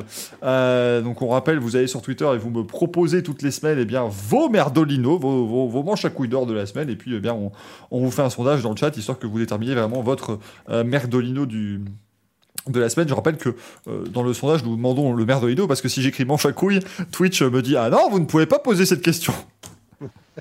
Ce que je trouve passablement honteux, mais euh, voilà, que voulez-vous, je peux euh, peux pas lutter. Les nommés pour le manche du public sont Ross Brown, qui se foutrait allègrement de la gueule des gens, d'après. d'après Hélène sur Twitter. Joris, lui, nous met carrément la Formule 1 avec tous ces nouveaux classements, c'est vrai qu'on a un petit peu parlé dans, Grand Prix, mais voilà, crypto.com, award du meilleur dépasseur, euh, machin, euh, la meilleure casquette, tout ça, enfin voilà, vous avez à peu près euh, tout ce que vous voulez en termes de, classement. Et puis, Mister Sebesmat qui nous a aussi nommé euh, euh, Gaël dans Oh. les merdolinos de la Incroyable. C'est incroyable cette affaire. Vous avez euh, deux minutes pour voter dans le chat, mesdames et messieurs. Euh, je vais commencer évidemment par Olivier, parce que Gaël va encore mettre trois heures à, décerner son- à, à décider de son merdolino. Donc Olivier, je, je me tourne vers toi. J'hésitais entre Ross de la série Friends et, et Ross Brown. Je pense que je vais prendre le deuxième, ouais. Incroyable, pourquoi Euh, non? Et, je vais, comme ça, on, on parle pas trop de ça maintenant, mais sans parler même du contenu de tout ce qu'il a, tout ce qu'il a dit, euh, rien que pour le fait qu'on on nous sorte plein d'infos depuis finalement, euh, quasiment depuis Silverstone, hein, depuis qu'on a une, une quali sprint pardon, qui a été faite, euh, on est déjà en train de parler des courses sprint de l'an prochain. Alors que de base, il fallait attendre vraiment d'avoir fini les trois pour commencer à discuter. Là, tout est déjà fait. euh, on attend juste d'avoir fait le Brésil pour entériner le tout. Et donc, déjà, rien que pour ça, euh, ne pas faire un bilan après vraiment avoir fait trois essais, je trouve que c'est pas très normal. Rien que pour ça, j'ai envie de lui décerner. Après, euh, je le décerne pour, pour le, le- fond de ce qu'il nous sort aussi. Mais on en reparlera tout à l'heure. Ouais, non, mais je, je te comprends tout à fait. Après, on rappelle que, euh, enfin, d'après euh, Ross Brown et toute la clique, euh, les deux premiers ont été un franc succès et tout le monde a adoré. Et ceux Oui. qui ont dit qu'ils n'avaient pas aimé les deux premiers sprints, ce sont des haters basiques. C'est- Je prends à peu près la, la, teneur, du, la teneur de la communication. Gaël? Mais je suis. Je sais pas, franchement, je, Tu es orange. Ouais, orange. ouais, orange, t'es- t'es- je orange. ouais. Euh, oh là là. Allez, je vais dire, euh, ouais, effectivement, la communication de la F1, ouais. Ah non, pardon, je change. Euh, je change. Le Grand Prix d'Arabie Saoudite. Ah oui, ça me revient. Le Grand Prix d'Arabie Saoudite. Et qui aurait, qui aurait, les organisateurs, qui auraient dit non, mais on revient sur le dress code. C'était une blague. Vous pouvez porter des jupes. C'est un prank les shorts. Voilà, c'était un lolilol. Euh, donc euh, oui, oui, oui, oulala, massif le merdolino là pour les organisateurs. Oui, oui, oui, oui. Un retournement de veste qui ferait pâlir euh, euh, notre Danny Brillant national. Euh, ouais, ouais, gros merdolino là. Oui, oui, celui-là il est La, mérité, ouais. la semaine prochaine, on aura une vidéo sur YouTube. On prend que le monde de la F1 avec un front d'escode, ça tourne mal Aïe, aïe, aïe. Oh là là là là, ça va être extraordinaire. Non, moi je l'attribue à Denis Hamlin. Ah. Pour l'ensemble de son œuvre. hein. Moi, je... Et ce que, je voulais vous dire tout à l'heure, mais je voulais le garder ici, je trouve ça quand même prodigieux de venir dire que Alex Bowman est une fraude euh, quand on a débarqué en NASCAR au volant d'une voiture d'une des meilleures équipes. Alors que l'autre, il a dû se construire lui-même. Euh, Dites-vous qu'Alex Bowman, c'est un des rares pilotes, il n'y en a pas beaucoup. hein. Il a terminé à toutes les places possibles de la 43e à la première. Il a tout fait. Il y a une vidéo sur YouTube après sa première victoire à Chicago il y a quelques années. Le mec a fait, bah voilà, toutes les places de 43 à 1, il les a faites. Donc, Ouais, mais alors, c'était peut-être un défi. Il y avait peut-être un objectif. il y a une vidéo YouTube vraiment le depuis. faire. C'est une vidéo YouTube qui dit je veux. C'est Last to First Challenge. Oh là là. Mais non, non, c'est prodigieux parce qu'il a, il a conduit des merguez. Pendant euh, des années et des années, il s'est battu jusqu'au bout et maintenant il se retrouve enfin dans une voiture qui peut gagner régulièrement. C'est- formidable. Mais bon. c'est Denyamin qui jauge évidemment de qui est voilà qui, qui est euh, legit ou pas, donc on le, on le salue bien bas évidemment. Euh, qui va certainement euh, gagner le titre maintenant parce qu'on sait, hein, c'est le, le storytelling, il va être champion ce week-end et voilà, il va pouvoir daber sur, euh, sur Chase Elliott et tous ses fans. Parce que c'est ça que j'ai beaucoup aimé, c'est que le mec, donc voilà, il fait n'importe quoi en piste, il fait n'importe quoi à l'interview et tout, il se fait huer. Et après, en, en conférence il dit non, mais de toute façon, c'est les fans de Chase Elliott qui n'a rien demandé, il n'a rien à foutre là-dedans, lui. Il dit non, mais c'est les fans de Chase Elliott, de toute façon, qui me huent, donc euh, voilà, ils ont rien dans le cerveau. Oui, Et donc qu'il y après- eu un- il y avait eu un précédent, Elliott, euh, Hamlin. Bah oui, c'était Hamlin qui avait dégagé Chase Elliott qui était en tête à deux tours de la fin. Ouais, on le fait pareil, quoi. C'est terrible. C'est absolument terrible. Enfin bon, voilà, Denny Hamlin euh, ne, ne brille pas toujours par, euh, par euh, son, euh, sa capacité à être sympathique en- en- envers les gens. Tu veux à- dire que ce n'est voilà, pas Denis, euh, ce n'est pas Denis Brillant Oh putain, Ouais, compliqué, hein, c'est compliqué. Ouais. hein, très clairement. on va arrêter. C'est c'est compliqué. Mais non, voilà. En tout cas, Denny Hamlin, on rappelle qu'il euh, est quand même en- engagé euh, en tant que propriétaire d'équipe également avec Michael Jordan. Voilà, ça aussi, on vous l'a pas dit tout à l'heure. Il y a Michael Jordan, il y a Pitbull, voilà. voilà. Maintenant, bah, emmagasiner le fait que Pitbull rachète l'équipe de NASCAR du mec qui a les champions IndyCar dans, son équipe, et voilà, démerdez-vous avec cette information. Vous faites ce que vous voulez, bien évidemment. Carius te dit j'ai hâte de voir la communication de la F1 quand il y aura des missiles qui se feront intercepter au-dessus du circuit. Et Manu nous explique très bien, vous avez un show sans les lumières rendu commun pour accueillir la première venue de la F1 à Jeddah.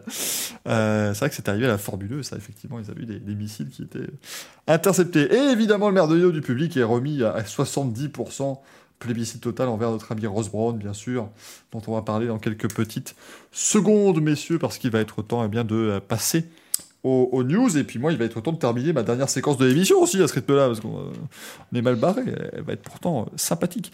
Allez, jingle news. Oh là là, comme vous le dites, Jacques. Et d'ailleurs, on fait les news en ne commençant pas par les news, puisqu'on commence toujours par le euh, programme du week-end, bien évidemment. J'en ai marre. J'en ai marre, je ne sais même pas. que- que- Quelle est, la... Quelle est cette émission Oh, Louis, il y avait une blague de Gaël là. Oh. Ouf. Allez, en Angleterre, ça joue. Ça siffle pas. Euh, mais effectivement, ce week-end, le Grand Prix de la ville de Mexico.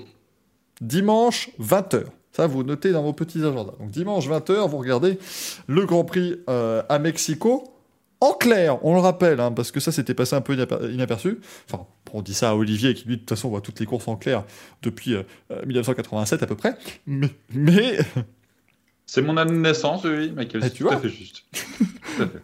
Mais c'est une euh, course en clair ce week-end sur C8. On retrouvera donc Laurent Dupin et Renaud Derlot euh, aux, commentaires. Comme tu dis, Nolag, on va déjà voir euh, Alonso comment il va passer le premier virage. Ça va être molto bene. Vous allez voir, ça va être fantastique parce qu'il y, a- de la place, euh, très clairement. On aura également le Grand Prix d'Algarve de MotoGP. Donc on est allé en début de saison au Portugal. On y retourne à la fin de l'année. Là aussi, c'est à cause du Covid, évidemment. On a eu pas mal d'annulations, donc on a rempli le calendrier comme on l'a pu. C'est Fabio Notre champion du monde, qui avait remporté la course au début de l'année, donc on peut espérer un très bon résultat ce week-end. Ce sera à 15h, euh, à 14h, pardonnez-moi. Euh, ils, inversent les, courses Moto 3, Moto GP, Moto 2 parce que euh, il y a un décalage horaire au, Portugal. Mais donc ce sera à 14h euh, ce Grand Prix. Là, c'est sur Canal+, hein, ce sera pas en clair. Désolé, ce sera, ce sera normal. Je te dis, si c'est le Grand Prix de la ville de Mexico, Pérez ne peut pas monter sur le podium de son Grand Prix national, du coup. Oui, non, mais, bon, oh, mais euh, ils vont quand même faire la fête, s'il y a que s'il y a ça, ça ira, tout va bien. Tout ira bien, enfin. Euh, on a donc ce week-end également du Wake à Bahreïn, hein, ça c'est c'est évident, hein, puisque c'est un petit peu le concept d'avoir deux courses en deux week-ends, c'est qu'il y en a une le week-end dernier, il y en a une ce week-end. La dernière manche du championnat donc euh, à partir de 14h, euh, les, les 8 heures de Bahreïn, du coup. Voilà, Non. pour ceux qui s'ennuient. 12h, pardon, midi ici. Vas-y Olivier. Non, non, je disais pour ceux qui s'ennuient. Voilà, ça- Oui, ça. Si vous attendez avec impatience la moto puis la F1, bah voilà, vous mettez à 12h, ça finit à 20h, c'est très bien. C'est c'est- voilà, mais c'est à midi, pardonnez-moi. Euh, donc le, le départ de cette manche de, de WEC. Et puis on a la finale de la NASCAR sur le petit circuit très sympathique, cela dit, euh, de Phoenix. Et euh, ça, ce sera départ, eh bien, euh, sur les coups de, entre 21h et 21h45, c'est toujours très précis, mais en tout cas, prise d'antenne à 21h, euh, ce sera dans ces eaux-là pour la finale. Donc on vous le dit, hein, vous regardez le Grand Prix de F1 et après vous basculez sur mon débrief et puis vous basculez sur NASCAR et il vous restera une bonne moitié de course et il n'y aura absolument pas de, pas de problème. On espère, Caius, évidemment, qu'il y aura le type avec son casque hein, sur le podium, euh, comme en 2019, pour qu'il se fasse pousser par l'un des pilotes. Bien évidemment, moi j'espère tout ça. Hein. Moi je veux revoir euh, Hamilton qui sort de sa bagnole, tout ça. Enfin, qui sort de sa bagnole. Sa bagnole et lui qui sortent du sol et tout. Voilà, tout, ce genre de trucs. Absolument fantastique. J'espère que ce sera, euh, sera formidable. ah, c'est sûr qu'ils n'ont pas poussé chaque. Ça, j'aurais adoré. D'avoir peu qui Je peux pas. Je... Non. Non déjà que Shaquille O'Neal, pour lui parler, il faut faire comme ça, c'est ma foi, ma foi fort compliqué. On peut maintenant passer aux news, euh, sauf si vous avez quelque chose à ajouter pour les courses de ce week-end, chers amis. Euh, non. C'est bien, moi, cette émission file droit, ça fait plaisir. Mais du coup, ce week-end, euh, et les news, pardon, c'est plus au week-end du coup, faut, faut, faut que je mette à jour mon conducteur dans ma tête aussi, c'est compliqué. Euh, mais donc, euh, Ross Brown, il s'est fait plaisir. On en a longuement parlé dans l'émission Grand Prix euh, mardi avec les amis de, de Next mais ici, voilà. Bon. Il a donné pas mal d'infos sur ce qui va se passer en 2022, aussi un petit peu en 2026, mais on va surtout se concentrer sur ce qui va se passer en, 2022, messieurs, ici, avec les déclarations de Ross Brown. Donc, globalement, vous avez toutes et tous adoré les qualifications sprint cette année, c'est pas moi qui le dis, c'est Ross Brown. Donc, vous allez être ravis d'apprendre qu'il y en aura 6 l'an prochain. C'est pas 3, c'est 6 deux fois plus, c'est merveilleux. Exceptionnel. Six fois qu'on va avoir ça, rendez-vous compte. 29 courses la saison 2022 de F1, extraordinaire. Parce que oui, ce ne sont plus des qualifs sprint, ce sont des courses maintenant. Ça, c'est très fort. Il a dit globalement, ah, comme tout le monde, comme tout le monde appelle ça des courses, ben, on va appeler ça des courses. C'est fantastique. Exactement. C'était Jean-Michel Épaté, là, totalement. C'était vraiment Jean-Michel Épaté. Euh, donc, six courses sprint, qui s'appellent maintenant des courses sprint elles ne détermineront plus la grille de départ du Grand Prix du dimanche. Ce qui fait que le vendredi, nous aurons un poleman. Ça m'énerve déjà parce qu'il y a forcément au moins une de ces six courses où le poleman va prendre une pénalité. Et les gens vont dire, ah, mais le poleman du vendredi, c'est pas celui qui a la pole. Enfin, ça va encore repartir dans les dramas. On a réussi à faire des dramas sur un truc dont tout le monde se fout à la base, donc c'est quand même fantastique ce qu'on a fait cette année. Euh, et pour les courses sprint, on pourrait déjà avoir plus de points que cette année. Et on pourrait aussi avoir des grilles inversées, globalement passer à un format proche de la F2. Euh, Olivier, on en a un peu parlé euh, sur, euh, sur, sur, Facebook cette semaine tous les deux. je veux bien ton, ton, avis par rapport à tout ce que nous dit Rasbrown. Bah, première chose, c'est que je, je, me répète, mais vraiment, tu, tu, dis voilà, tout le monde a adoré le, les Sprint cette année. On n'en a fait que deux tiers. Hein. Moi qui le dis, ça, on, on, aurait peut-être pu attendre euh, d'avoir au moins trois exemplaires euh, pour un petit peu voir euh, ce que, ce que ça donnait, parce qu'on a eu un exemplaire un peu sympa, mesuré, mais un peu sympa, et le second qui était quand même nul à chier, pour être clair. donc, bon, déjà, moi, ça me dérange qu'on qu'il soit si loin dans le processus, parce qu'apparemment, c'est pas juste l'idée de Brown, c'est déjà bien, bien avancé et bien discuté avec, euh, avec toutes les équipes. Euh, que ça devienne une course, oui, ça c'est bien, déjà, parce que c'est une course depuis le départ. Euh, première chose. Deuxième chose, qu'on ait un poleman le vendredi, oui, très bien, ok, pas de souci. maintenant, ça veut dire que le samedi, en fait, devient vraiment un événement indépendant du reste. pourquoi pas Ok, je veux bien tester. Euh, ça veut aussi dire qu'il faut déterminer une grille, et c'est là évidemment que Rose en fait, c'est du génie. Euh, c'est-à-dire que il, nous présente un dilemme en fait. Vous ne vouliez pas d'une grille inversée, mais en fait, est-ce que vous préférez avoir deux courses le même week-end avec la même grille, c'est-à-dire un truc complètement chiant, complètement, euh, enfin, sans intérêt. Littéralement, ce serait juste un relais, c'est-à-dire ce qu'on a en 2021 en fait. Hein. Euh, ou bien est-ce que vous préférez avoir une grille inversée pour pimenter un peu l'event, euh, les fins sprint, hein, donc du, samedi? Évidemment que tout le monde va répondre, bah oui, allons-y, testons une grille inversée. Et donc, il va arriver comme ça à ses fins. Je trouve que la stratégie mise en place depuis le départ euh, en fait, on les prend parfois un petit peu pour des cons du côté de, de Brown et de Liberty. Je pense qu'au contraire, ils sont très très intelligents et que la stratégie mise en place fonctionne parfaitement bien jusqu'à présent, puisque en plus les écuries bah, vont dire oui puisque ça rapporte. Donc je, trouve que stratégiquement c'est bien, et je terminerai juste en disant oui, effectivement, je fais le lien avec ce qu'on a dit tout à l'heure, la F1 euh, qui est à la base un sport européen qui comprend une petite dimension de spectacle parce que c'est un peu le, voilà c'est le pinacle du sport auto et que ça doit être un peu spectaculaire euh, bascule petit à petit effectivement vers un spectacle américain qui comprendra, euh, qui comportera une petite dimension sportive. On va tout droit vers ça, mais on y va progressivement. C'est ça le génie du truc. Voilà. On se prend le mur, mais on a le temps de le voir venir, donc c'est bien. Voilà. Gaël. Ouais, complètement. Je rejoins ce que dit euh, Olivier. Euh, et je te rejoins aussi. J'avais envie de dire de quelle couleur le mur que la va se prendre.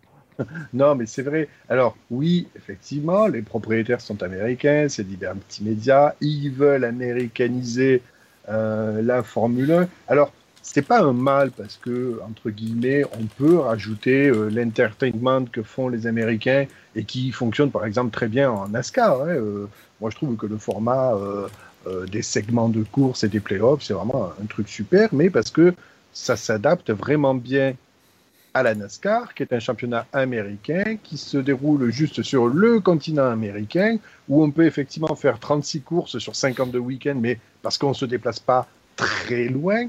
Euh, globalement, en F1, ça va pas marcher longtemps, cette histoire. 23 euh, Grands Prix en 2022, ils veulent 25, je pense qu'ils vont y arriver. Il va falloir dire stop à un moment donné, parce que pour le grand public, 25, ça va vraiment pas être qualitatif personne ne va suivre les 25 courses assidûment. Je veux dire, euh, voilà, ça va pas être des. Quand on dit Grand Prix, week-end de Grand Prix, c'est vraiment le package complet. Comment aimer tout un week-end de Grand Prix quand il va y en avoir 25 à l'année C'est juste pas possible. Et, là, ce qu'ils veulent faire en 2022, donc doubler le nombre de, de, de courses sprint, eh bien, on va s'adresser à deux publics, c'est-à-dire les anciens qui aimaient leur Formule 1 et qui ne va pas beaucoup changer pour un dimanche de course et une course sprint le samedi qui va s'adresser au jeune public. Mm. Et je pense que quand Ross Brown dit oui, vous avez aimé, je pense qu'il a ses idées qui sont orientées déjà sur les enquêtes euh, du jeune public et de la nouvelle audience qui est en train d'arriver. Donc je pense qu'il a ça en tête. Alors stratégiquement parlant, commercialement parlant, je pense qu'on peut leur faire confiance. C'est quelque chose qui va être profitable à la F1, c'est-à-dire que plus ou moins tous les acteurs vont s'y retrouver, grosso modo. Par contre, nous, peut-être les anciens, je dis nous les anciens, la génération Y, hmm, ça va peut-être être un peu dur à accepter la pilule. Et ce que je voulais rajouter aussi, c'est que, euh, alors, oui, on veut créer du spectacle, oui, on veut des petites courses sprint pour euh, avoir à nouveau de l'intensité en course, mais attendez, on ne sait même pas encore ce que va donner les nouvelles F1 de 2022 que l'on nous a vendues comme pouvant euh, voilà, faire à nouveau du close racing. Alors oui, ok, d'accord. Attendons de voir déjà si effectivement le concept y marche avant de redéployer toutes ces courses sprint. Moi, peut-être que j'aurais mis en pause ce système de courses sprint et je l'aurais redéployé peut-être en 2023. Euh, Thomas dit, c'est très intéressant parce que tu parlais effectivement aussi, notamment, on parlait beaucoup dans le chat du côté euh, financier de la manœuvre, puisqu'il y avoir moins de budget l'an prochain que cette année. Et Thomas nous dit, ça va foutre des écuries sur la paille cette histoire. Je tiens à la rappeler parce que ça, c'est quand même un phénomène important qu'on est en train d'observer actuellement en Formule 1. non, les équipes ne, ne seront pas sur la paille parce qu'en fait, une équipe de F1, ça va valoir très très très cher dans les années à venir justement. Et, euh, et, c'est vrai qu'on leur met beaucoup euh, dans la gueule aux, gens de, Liberty Media euh, notamment, et on n'est on pas les derniers à le faire, mais il faut aussi savoir saluer. Ils ont réussi à rendre une équipe de Formule 1 quasiment profitable. C'est-à-dire que le fameux adage disant que si tu veux, si tu veux quitter la Formule 1 avec une petite fortune, il faut commencer avec une grosse, eh ben, il risque de devenir faux. c'est assez, assez fou on, l'a vu avec les négociations sur euh, Sauber et Andretti. Hein. Si Andretti, c'était 600 millions, et encore, c'était que 80% de, de, l'écurie. Donc, euh, vous voyez un petit peu ce qu'ils vont investir euh, pour une écurie. Et encore, on parle de Sauber, quoi, milieu, fin de tableau. Quoi. Donc, voilà. Et, Michael Andretti l'a dit. il l'a dit, Michael Andretti, globalement, c'était pas le, prix qui était un problème, simplement que c'était formidable. Ce qu'il voulait faire, C'était les gens de Longbow Fadon, c'est dire non mais Michael Andretti, voilà, vous prenez la majorité des parts. Bon, devenez actionnaire majoritaire. Par contre, vous n'avez pas le droit de faire ce que vous voulez avec l'équipe et on en garde beaucoup. Enfin, c'est un truc, c'est tu viens, tu payes et c'est pas à toi. Ils ont voulu la faire comme, euh, comme Ferrari quand ils vendaient leur voiture, je sais plus c'était quelle voiture, ou c'était euh, euh, tu l'achètes à Ferrari mais elle est pas à toi. C'est juste que tu as le droit Ah, à en 10 fait, fois, si, 10 si. fois dans l'année de la mettre sur un circuit. Elle est à toi, mais tu peux rouler que sur un circuit, en fait. Ouais, en fait, c'est ça. C'est pas elle est pas à toi, c'est elle est à toi, mais c'est pas toi qui décide. C'est ça. ça, leur C'est- idée. c'est prodigieux. Enfin, c'est Ouais. c'est- incroyable, quoi. La FX6, ouais, exactement, merci euh, les gars, mais c'est c'est- c'est incroyable quand même, quoi, d'oser dire ça à Michael Andretti. Après, il se dit, bon, on comprend pas, euh, les négociations étaient bonnes, mais bah, évidemment, il, il rachète un truc, il peut pas s'en servir. Bah, bah, c'est pas malin, quoi. Elle est à vous, mais que sur les Grands Prix de F1. Ah, bon, en même temps, c'est le principe. mais vous ça. décidez pas. Mais qu'en est-il La- L'équipe vous appartient uniquement quand la Formule 1 est sur le continent américain. Voilà. Pour tout le reste, c'est nous. C'est c'est- c'est- c'est fou, quoi. C'est vraiment. euh, c'est un concept complètement dingue. Tout aussi dingue, je tiens à préciser, parce qu'on on a passé ça sous silence tout à l'heure, on, on a quand même fait une référence Jean-Pierre Elkabach hein, maintenant. C'est-à-dire que ça y est, c'est- on est devenu. C'est le racing vieux, quoi, maintenant. Il n'y a plus de. Avec le mur, tout ça, la couleur, enfin, c'est devenu. enfin, je n'en peux plus. moi. Je suis au bout du bout du Oui, pa- pardon. Euh, Pardon, je suis un vieux, j'écoute RTL. Où est le générique des grosses têtes? Ah, mais tu veux que je te le fasse? Oui, oui.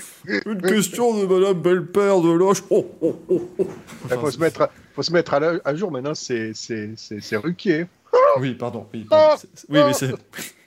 Oui, c'est Laurent Ruquier. c'est- C'est Laurent Ruquier qui. Alors, oui, parce que oui, je suis vieux. Des fois, j'écoute RTL. En même temps, vous faites un voyage en bagnole qui dure presque 10 heures. Vous passez sur les grosses têtes à un moment donné pour garder un petit peu de, de santé mentale. Puis vous la perdez totalement. Euh, c'est pas. C'est même plus. Alors, moi, il je, il y a plus le fait qu'il fasse. euh, Comme ça. Non, ça, ça va. Je suis passé à autre chose. Moi, ce qui me... j'en peux plus, c'est les bonnes réponses comme ça. Je n'en peux plus de ce bon avec une 9 O à chaque fois. C'est c'est insupportable. ah, Il hurle. Ouais. C'est plus possible, quoi.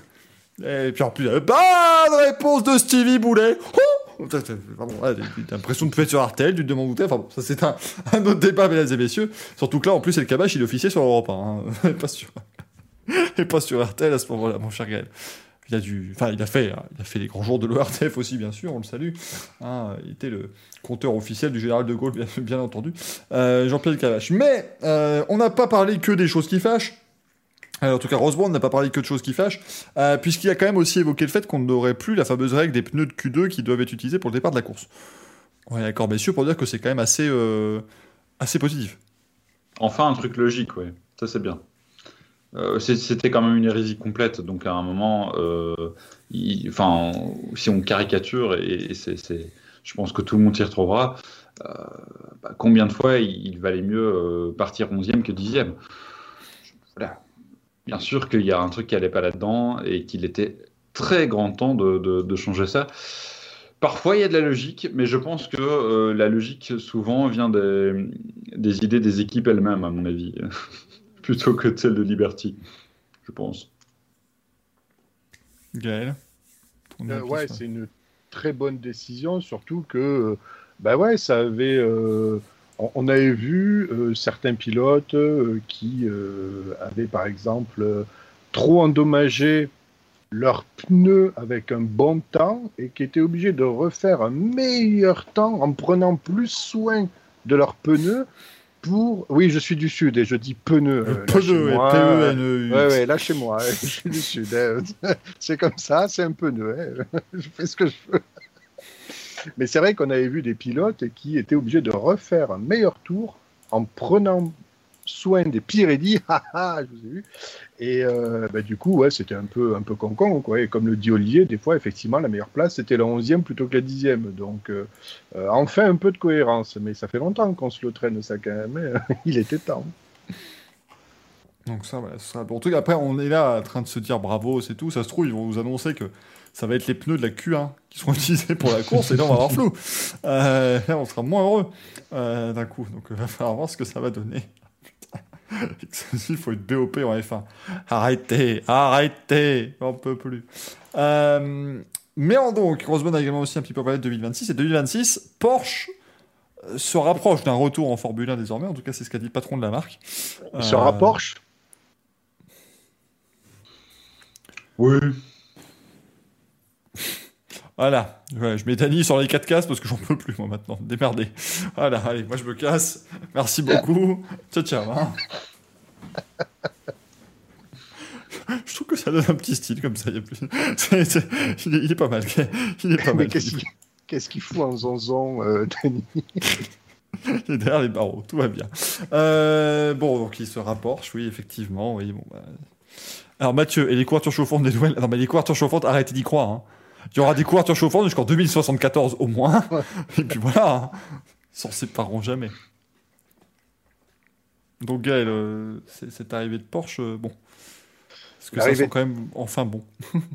Ça sent enfin bon, oui. Euh, surtout que voilà, on a plusieurs déclarations, notamment du directeur sportif de Porsche, qui bon ne dit rien parce que forcément il y a un conseil d'administration derrière qui va prendre des décisions et un conseil de surveillance parce que bon, il s'agit quand même de fabriquer un moteur. Euh, alors, il laisse planer le doute sur, euh, oui, euh, est-ce qu'on vient en tant que motoriste ou en tant qu'écurie? Bon, ben, c'est la Formule 1. Hein, la vérité du jour n'est pas forcément celle du lendemain, donc on verra ce qu'il décide. Mais je pense que les planètes sont enfin alignées pour que Porsche puisse arriver en F1, notamment, moi, surtout, ce que je crois, c'est euh, cette industrie parallèle au niveau des biocarburants et des carburants de synthèse, dont Porsche euh, va massivement investir à coût de milliards. Ils ont commencé leur euh, construction de leur nouvelle usine au Chili.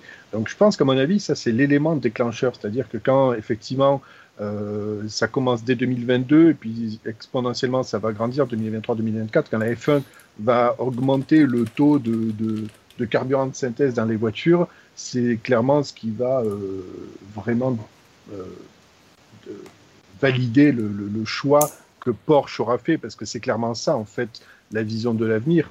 Euh, on, sait que de toute façon, alors je l'ai vu, mais j'en ai vu des kilos sur Facebook. Oui, la F1 va devenir électrique. Non, calmez-vous. Déjà, la F1 ne deviendra pas électrique. La Formule 1, déjà, a un contrat d'exclusivité jusqu'en, je sais plus, 2034, 2039, je sais plus.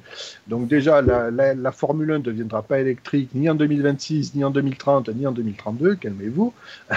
Donc il faut que ça soit une cohérence euh, pour le marché automobile. On le sait tous, tous les investissements qui sont faits en Formule 1 et en sport auto, c'est euh, transposé et ça va servir le marché automobile.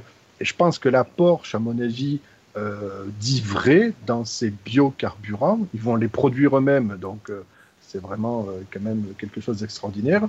Et je pense que oui, ils feront le, bon choix euh, de venir en F1 en tant que motoriste. Alors, est-ce qu'ils amèneront Audi avec eux? Ça, après, c'est juste, à mon avis, politique et marketing. On rappelle quand même qu'en endurance, Porsche et Audi y sont. Rien n'est confirmé, mais on le sait tous, Lamborghini y sera aussi, ce qui fera trois marques du groupe Volkswagen en endurance. C'est juste histoire d'avoir un poids politique, hein. c'est-à-dire que quand quelque chose ne va pas leur plaire, euh, chez Volkswagen, ils vont dire euh, on a trois marques, si c'est pas comme on veut, on dégage, et ça vous fait euh, trois marques en moins. Donc s'ils réussissent à faire le même move en Formule 1, ça sera plus un choix politique et marketing qu'autre chose. Donc on verra ce qu'il en sera. Mais moi, je dis oui, c'est plutôt bien engagé. Euh, on va dire 80% euh, positif. Ouais, ça sent, le... bon. Euh, l'intérêt d'avoir deux marques en F1, pour l'instant, il l'explique si, j'ai bien lu, officiellement, parce que je te rejoins, Gaël, sur les raisons évidemment profondes de tout ça. Elles sont, elles sont politiques, beaucoup, et marketing, beaucoup aussi. officiellement, d'ailleurs, il parle d'argent, il dit que voilà, ça peut revenir un peu moins cher. Euh, d'avoir deux marques, ce qui est tout à fait possible. Maintenant, on sait que le, poids politique là-dedans euh, sera quand même nettement plus important aussi. Euh, voilà, mais ça, il va, il va, il va clairement pas le dire. Non, ce qui est intéressant sur le fond, c'est que oui, on en est quand même très très proche parce que quand vous déclarez, vous êtes le boss de, Porsche Motorsport et que vous déclarez, ok, en fait, la F1, c'est franchement une discipline qui est, au top actuellement. Euh, c'est ce qui peut rapporter le plus en termes d'image, etc., etc. Donc, passer vraiment euh, du baume, euh, allons-y. ça veut dire, entre les lignes, si vous me sortez un règlement qui me convient, bah, je viens. Et vu que les discussions sont quand même très très bien engagées pour que ça plaise au, groupe Volkswagen, Je pense que oui, tout est fait pour pour qu'ils arrivent et ça devrait se faire vraisemblablement, ce qui serait quand même sur le fond une super nouvelle pour la Formule 1, je pense. Je pense qu'on est d'accord là-dessus, hein, effectivement. Euh, voilà, ce serait, ce serait vachement sympa d'avoir Porsche. Audi peut-être avec, on verra en tout cas ce que ça, ce que ça donnera. J'avais une pensée, euh, Manu, euh, Manu. T'es en à droite, donc je t'appelle Manu, c'est pour ça, c'est automatique. Michael, quand tu disais, les gens disent oui, il avait fait un voiture électrique et tout. Il y a des gens sur des forums et des, des, groupes Facebook, je te jure, il y a genre deux mois, je vois un mec qui dit Non, mais attendez, c'est quoi la prochaine étape des F1 hybrides? Et là, t'as envie de lui dire, le pauvre, mais euh, quand est-ce que je vais lui apprendre pour le titre de Raikkonen en 2007 Parce que visiblement, il, a, il, a, il est avant, il s'est pas arrêté. Vas-y, euh, Gaël, tu lèves le doigt. Oui, non, c'était juste pour faire euh, une petite parenthèse. Ah, oui, ça va. Euh, j'ai cru que ça allait être un truc du, du style virage de De Vries, tout ça, et j'étais pas prêt. ouais, je me suis calmé, hein, t'as vu, j'ai fait des.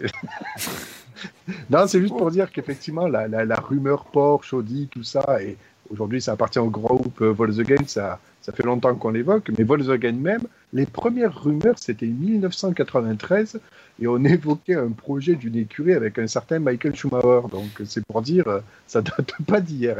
93, les premières rumeurs. Ils l'ont mis avec tous les constructeurs allemands possibles, imaginable, Schumacher, en fait. Euh, ils ont parlé en 80. Rendez-vous compte, pour 91, j'ai des infos exclusives, un retour d'Auto Union avec Michael Schumacher. je vous l'aurais écouté ici en premier, euh, bien entendu. Euh, voilà donc hein, ce qu'on pouvait dire sur les, petites infos en, F1. Bon, Marc Marquez ne sera pas à Portimao ce week-end parce qu'il est tombé à motocross. Euh, oui, il Non, non j'allais juste dire, je vois à l'instant la question dans le chat. S'il y a Porsche Audi, qui sera l'équipe B? Vraisemblablement, ils vont pas s'amener avec deux écuries. Il hein. faut quand même peut-être pas rêver non plus. Oui, oui, il peut éventuellement y en avoir une. Maintenant, on peut aussi avoir les deux en motoriste. Hein, donc, bon. Ouais, mais moi, ça, moi, ça me gêne parce que le moteur Porsche et le moteur Audi, ça va être le même moteur, on va être d'accord. Enfin, ils vont pas. Bon. oui, bah oui, c'est badgé, oui. Donc voilà, donc en gros, ouais, ça va être. Euh, ouais, mais dans. Moi, moi, je me dis, comment ils vont décider en fait? D'aller voir une équipe, une équipe va voir Porsche, une équipe va voir Audi. Voilà, euh, je sais pas, c'est.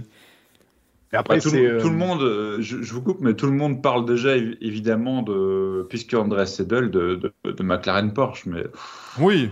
Je pense, je pense que c'est que de la rumeur. Hein. Mais surtout, c'est que les, les moteurs, euh, entre guillemets, je pense que ils vont pas partir totalement d'une feuille blanche. Ils vont, enfin, si euh, par exemple Porsche et, et Audi décident d'être en Formule 1 en 2025 ou 2026, le travail va rapidement débuter, mais je pense qu'il va quand même débuter avec des ingénieurs qui vont déjà se pencher sur les moteurs de LMDH, un peu comme ce que Alpine, enfin ce que Signatec va faire, parce que quand Signatec va arriver en LMDH, ils vont les développer dans les usines de Viry-Châtillon. Donc euh, on va vraiment avoir euh, un échange de, de, de technologies, de connaissances et d'expériences, etc. Donc ça va vraiment être très intéressant ce qui va se passer là entre les constructeurs un peu impliqués en endurance et en F1. Et on pourra dire maman travaille sur deux moteurs hybrides, mon ange. Et ça, ce sera fantastique. mon, ange, mon ange. Mais, mais euh, euh, Manu le précise d'ailleurs dans, dans, le chat, si vous amenez des, des carburants différents sur les, deux, sur les, les moteurs Badger, vous avez des fonctionnements de moteurs différents on peut chipoter là-dessus. Ouais, ouais, c'est un peu, oui, pourquoi pas, mais euh, moi, je. Alors, ça va être quoi après? Ils vont avoir toutes les équipes et puis t'auras. Euh... tout en haut, t'auras Red Bull, Porsche. Euh, voilà, machin. Puis tout en bas, t'auras euh, As, Koda. Euh, chez, chez, Porsche, ils sont aujourd'hui, on le sait, très orientés sur les biocarburants. Mais chez Audi, ils avaient lancé il y a pas loin de 10 ans de ça maintenant, je crois, euh, la fabrication d'usines pour faire de l'hydrogène. Et en parallèle, le côté mécanique aussi, ils ont lancé euh, les études il y a, euh, je sais plus, 5-6 ans de ça, je ne vais pas dire des bêtises, sur des systèmes de suspension pour récupérer l'énergie cinétique produite par les suspensions, en fait. Donc, si jamais ça, ça sort en compétition, ça c'est vraiment fou, quoi. Parce que c'est vrai qu'on n'y pense pas, mais c'est aussi de l'énergie qui est perdue l'énergie des suspensions. Donc, euh, et Audi, il travaille depuis ah, euh, des années et des années dessus. C'est dingue, c'est dingue, c'est des trucs. Euh, d'ailleurs, j'avais vu aussi dans, ce que Pat Simons aussi disait sur 2026, il avait quand même dit ils vont faire confiance beaucoup plus importante aux freins moteurs. Et, et moi, j'ai lu un truc, ça j'avoue, personne n'en a parlé. j'ai lu une phrase qui personnellement m'a horrifié. Après, chacun en fait ce qu'il veut, hein, voilà. Mais je, vais, je vais essayer, de- je vais vous retrouver la phrase exacte pour ne pas euh, tronquer les, les propos de Pat Simons. Alors maintenant, c'est sur, euh, c'est sur Next Gen Auto, donc euh, vous le savez, hein, site extrêmement bien. Mais du coup, il y a 74 articles par jour, évidemment, puisqu'ils ils font du bon travail, donc forcément, ça va être un petit peu long. Euh, faut juste Musique d'attente. Musique d'ascenseur. Euh, non, mais il suffit de mettre la musique de Jeopardy, tout. C'était du coup, voilà, la F1 veut des voitures plus petites et plus légères. Euh, il a dit très précisément, techniquement, le frein moteur pourrait tout prendre en charge, mais il y a encore des moments où le pilote doit freiner sans que la batterie soit chargée. Donc excusez-moi, le, le frein moteur peut tout prendre en charge. Le mec, dans le plus grand des calmes, il vous annonce quand même la fin du freinage en Formule 1. Et tout le monde s'en branle. Je sais pas, moi. C'est un peu optimiste, quoi. C'est des Scaletrix, les trucs. tu relâches l'accélérateur. Mais c'est ça, si les mecs vont juste devoir relâcher pour passer les virages, excusez-moi, on va perdre une partie importante du pilotage quand même. Ça paraît, euh, paraît compliqué. Et comme le dit Jojo, récupération de l'énergie sur les suspensions, ça fait une surchauffe des batteries au- à Austin. Ah bah là, Ah ils, vont, oui. ils vont récupérer, ils vont, ça va pulser en sortie de virage. Là, Là, tu finis les S, tu repars, et c'est- tu, tu es satellisé. Ouais. Heureusement, il y a Je des n'ai pas à la moitié de l'accélération. Voilà, mais heureusement, il y a des béquets, donc comme ça, tout ira, tout ira bien. Euh, Marc Marquez, ce week-end, il sera pas là. Euh, Marc Marquez à Portimao, du coup. Euh, donc, il a, il a chuté à l'entraînement en motocross et il s'est fait une commotion cérébrale. Bon, bon, bon. Ça, ça commence à faire beaucoup pour le pauvre espagnol. On se fait déjà un prompt établissement, mais ça va. hein. C'est une commotion cérébrale légère, mais quand même, bon. ça- Bradel le remplace. Ouais, Stéphane Bradel le remplace. Bon, voilà, hein, c'est c'est le, c'est le super sub chez eux, de toute façon, c'est leur pied de décès. Euh, donc, il n'y a pas de souci là-dessus. Jacques Villeneuve a gagné deux courses de NASCAR le week-end dernier. bon sang bonsoir, mesdames et messieurs. Jacques Villeneuve, oui, le Jacques Villeneuve, le nôtre. Euh, Avec une, euh, avec une combinaison encore 50 fois trop grande. Ah non, mais rendez-vous compte, on en rentre quatre des comme lui, mais des comme lui maintenant. C'est-à-dire qu'il a un petit peu pris par rapport à la Formule 1, ce qui est normal. Euh, mais on- ça, ça flotte. hein, Ah, je pense que Franck Montagny peut rentrer avec lui dans la combi, hein, sans problème. Non mais voilà, on, vou- on voulait, on voulait saluer Jacques Villeneuve, voilà, qui s'était, euh, qui s'était imposé. On en avait parlé avec euh, Patrick Lemarié quand il était venu à l'émission, évidemment, du fait que voilà, les deux roulent en, en Euro NASCAR. Et donc ça y est, Jacques Villeneuve s'est imposé deux fois. Euh, c'était où? C'était Misano, Gaël Ou c'était c'était quoi le circuit Euh, c'était, c'était, c'était en Italie, oui. Merci. c'est- Nous n'aurons Mais pas plus. Misano, peut-être pas, mais en Italie. Nous n'aurons pas Attends, je, te retrouve l'article. Je l'ai J'ai fait l'article, je suis une fraude en plus. C'est comme quoi. euh, C'était un- dans la botte, euh, globalement. Dans la, ouais, dans la botte euh, au niveau peut-être du talon. Voilà. je ne sais pas. Attends, peut-être- c'est intér- c'est intéressant de savoir quand même. C'est intéressant et, et en même temps, ça nous apprendra à ne pas faire correctement. euh, Alors attends. où c'est que- Vallelunga, mesdames et messieurs. C'est Oui, bravo. C'est en, Italie, Vallelunga. On est- Oui, on n'est pas complètement à côté de la, la- la plaque non plus, mais euh, Je savais que c'était en Italie parce qu'il y avait beaucoup d'Italiens engagés. Voilà. C'est raciste.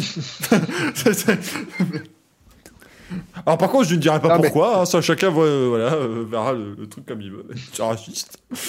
Non, mais il avait deux Italiens avec lui sur le podium, c'est pour ça. C'est raciste. je comprends pas. moi. Tu vas nous dire quoi après? Il s'appelait Ferrari et Longo Borghetti ou... Ça y est, c'est reparti pour le raciste café. C'est incroyable ça. Comme d'habitude, ça, ça, ça- dérape toujours à un moment donné. On les a un peu évoqués tout à l'heure. On va en parler maintenant évidemment. euh, Kazuki Nakajima et Anthony Davidson qui vont prendre leur retraite euh, du monde de l'endurance. Kazuki Nakajima, c'est quand même 3 victoires en 24 heures du Mans. Donc euh, le cahier pèse. Anthony Davidson, bah, c'est pas de victoire en, en LMPA, mais c'était l'un des, euh, l'un des pilotes aussi euh, de l'épopée Peugeot à l'époque avec la 908, euh, Anthony Davidson. Donc euh, voilà, c'est leur dernière course ce week-end du coup pour, ces, pour ces deux pilotes. Et voilà, c'est chouette qu'ils puissent terminer euh, voilà, sur, sur une, une belle course, on leur souhaite en tout cas, mais euh, voilà, euh, c'était annoncé. Et, beaucoup, beaucoup de réactions d'ailleurs, bon, plus pour Nakajima que pour Davidson, mais beaucoup de réactions, pas mal de gens. Oui, Gaël. Autant la communication sur Davidson était claire, sur Nakajima, j'ai mis un moment à percuter. Je ne savais pas si juste il quittait Toyota ou s'il prenait sa retraite en fait. Ah bon, j'étais. Ah bon Ah ouais, je sais pas, j'ai bugué sur le, sur le, sur le communiqué de presse de, de Toyota. Je, enfin, je, j'ai mis un moment à comprendre en fait. Donc il prend sa retraite en fait. Oui, il ça. prend, sa, il prend sa retraite, retraite, retraite. D'accord. Maintenant, prennent-ils leur retraite euh, un tout petit peu forcée ou pas du tout? Ah, Davidson, non, je pense que Davidson, c'est voilà, c'est il est arrivé au bout d'un cycle, il a plus de 40 ans, lui, je pense qu'il a envie de, se consacrer à autre chose et il le fait déjà depuis pas mal d'années avec Sky Sports. C'est normal. Euh, bien évidemment, Nakajima, voilà, peut-être que. Mais en même temps, Nakajima, enfin, Nakajima, c'est le pilote de la marque, hein, vraiment. Il est là depuis le début du projet LMP1. Oui, il a, il a, déclaré que ça lui semblait logique de, voilà, de laisser un peu la place, euh, puisque, mais il a quand même ajouté, puisque Toyota a envie d'aller là-dedans et d'un petit peu revoir les, les, équipes, mais il a, il a aussi ajouté, ok, bah voilà, il y a un nouveau, euh, un nouveau ah. projet, une nouvelle ère qui s'ouvre et ça peut être sans moi. Mais c'est un peu ambigu, je trouve. Manu pense comme moi, le, le communiqué n'était pas clair.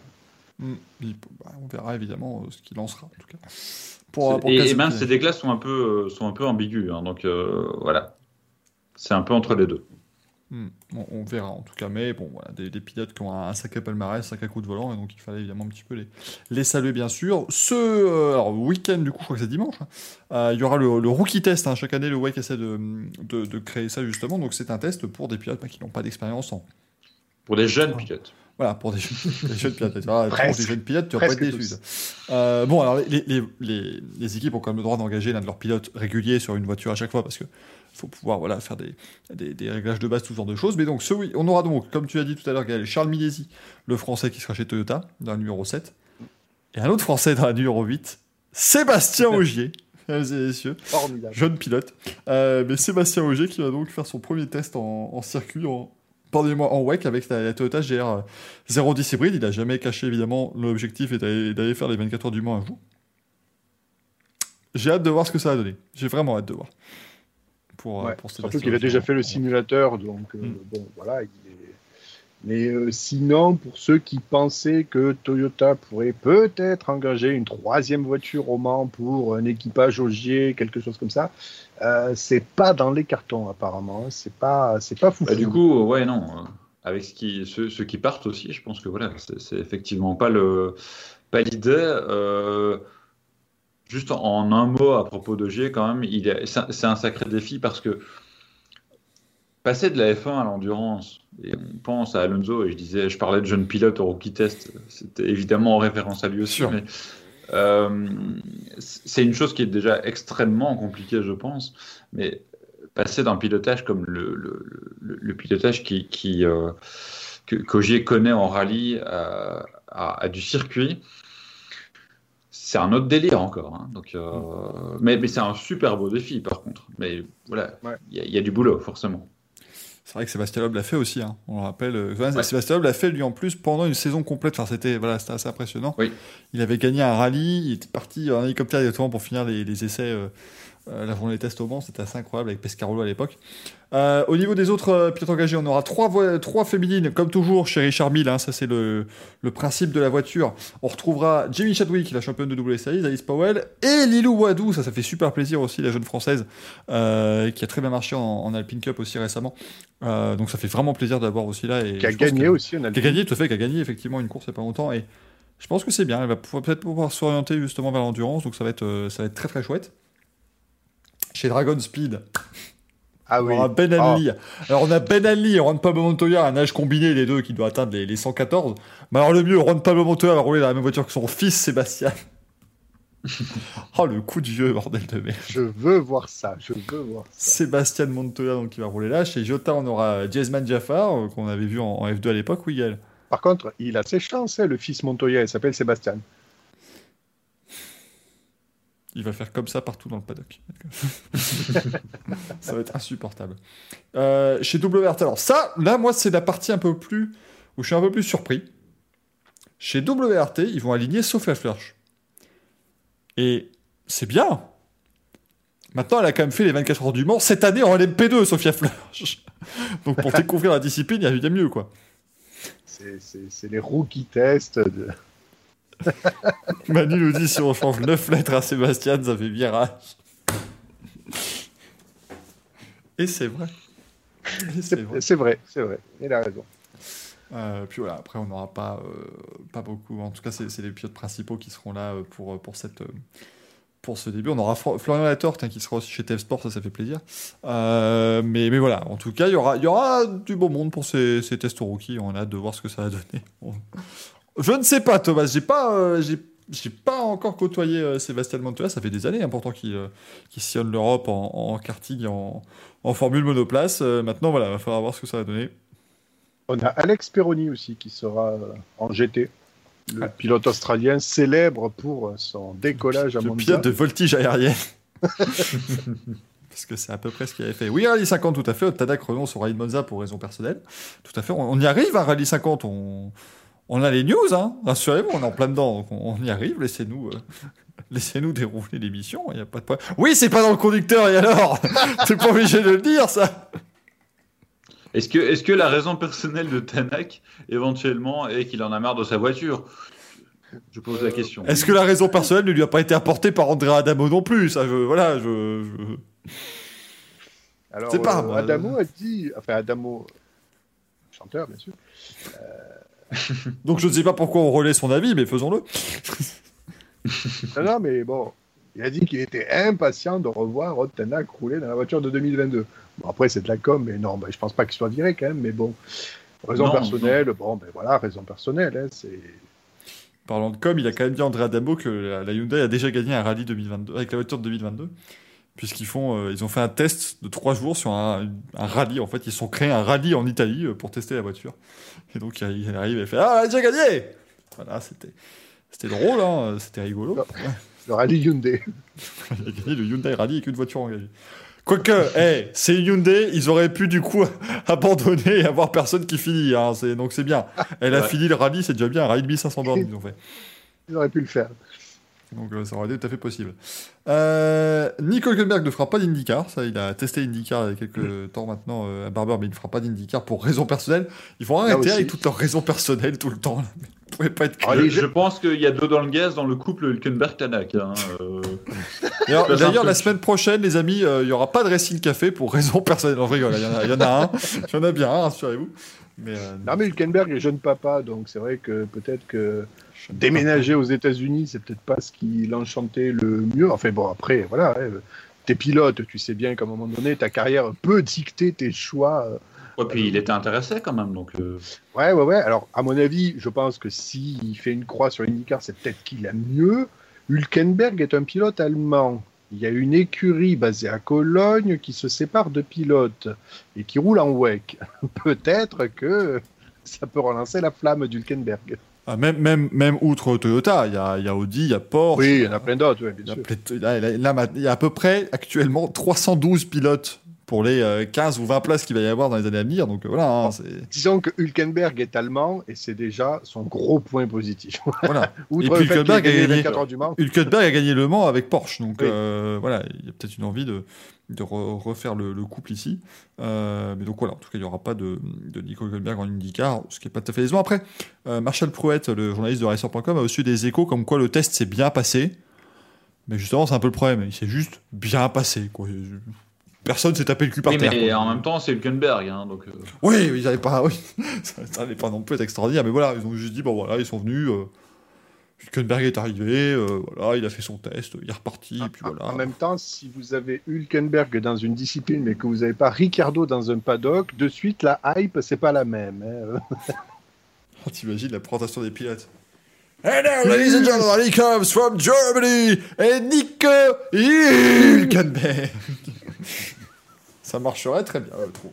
ah putain, on, a manqué ça quand même. Ah, et Nico c'est moi, c'est le pire. C'est pas le Hulk, c'est le Nico qui me, qui me bute à chaque fois. C'est absolument incroyable. Euh, exceptionnel. Euh, en IndyCar aussi, David De Francesco qui pilotera euh, avec la numéro 29 de Chandray Autosport. Là aussi, hein, je vous parlais de, de 3 secondes de pas se taper le cul par terre. Oui, hein, bah non, non plus. Hein, David De Francesco, il a du pognon.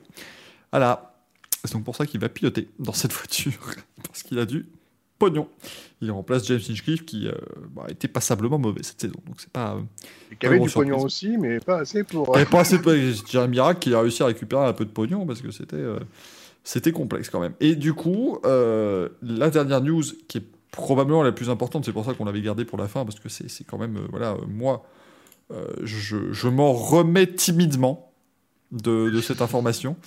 Euh, je vous espérer que ça reste au stade voilà, d'informations non, euh, non confirmées pour l'instant et qui, se reprendra, mais c'est, vous le savez évidemment, nous avons une, une mascotte dans le Racing Café, et donc Danny Briand a déclaré récemment qu'il pourrait prochainement mettre un terme à sa carrière de chanteur. Moi, je, suis. Euh, pas ça, Dany, pas maintenant.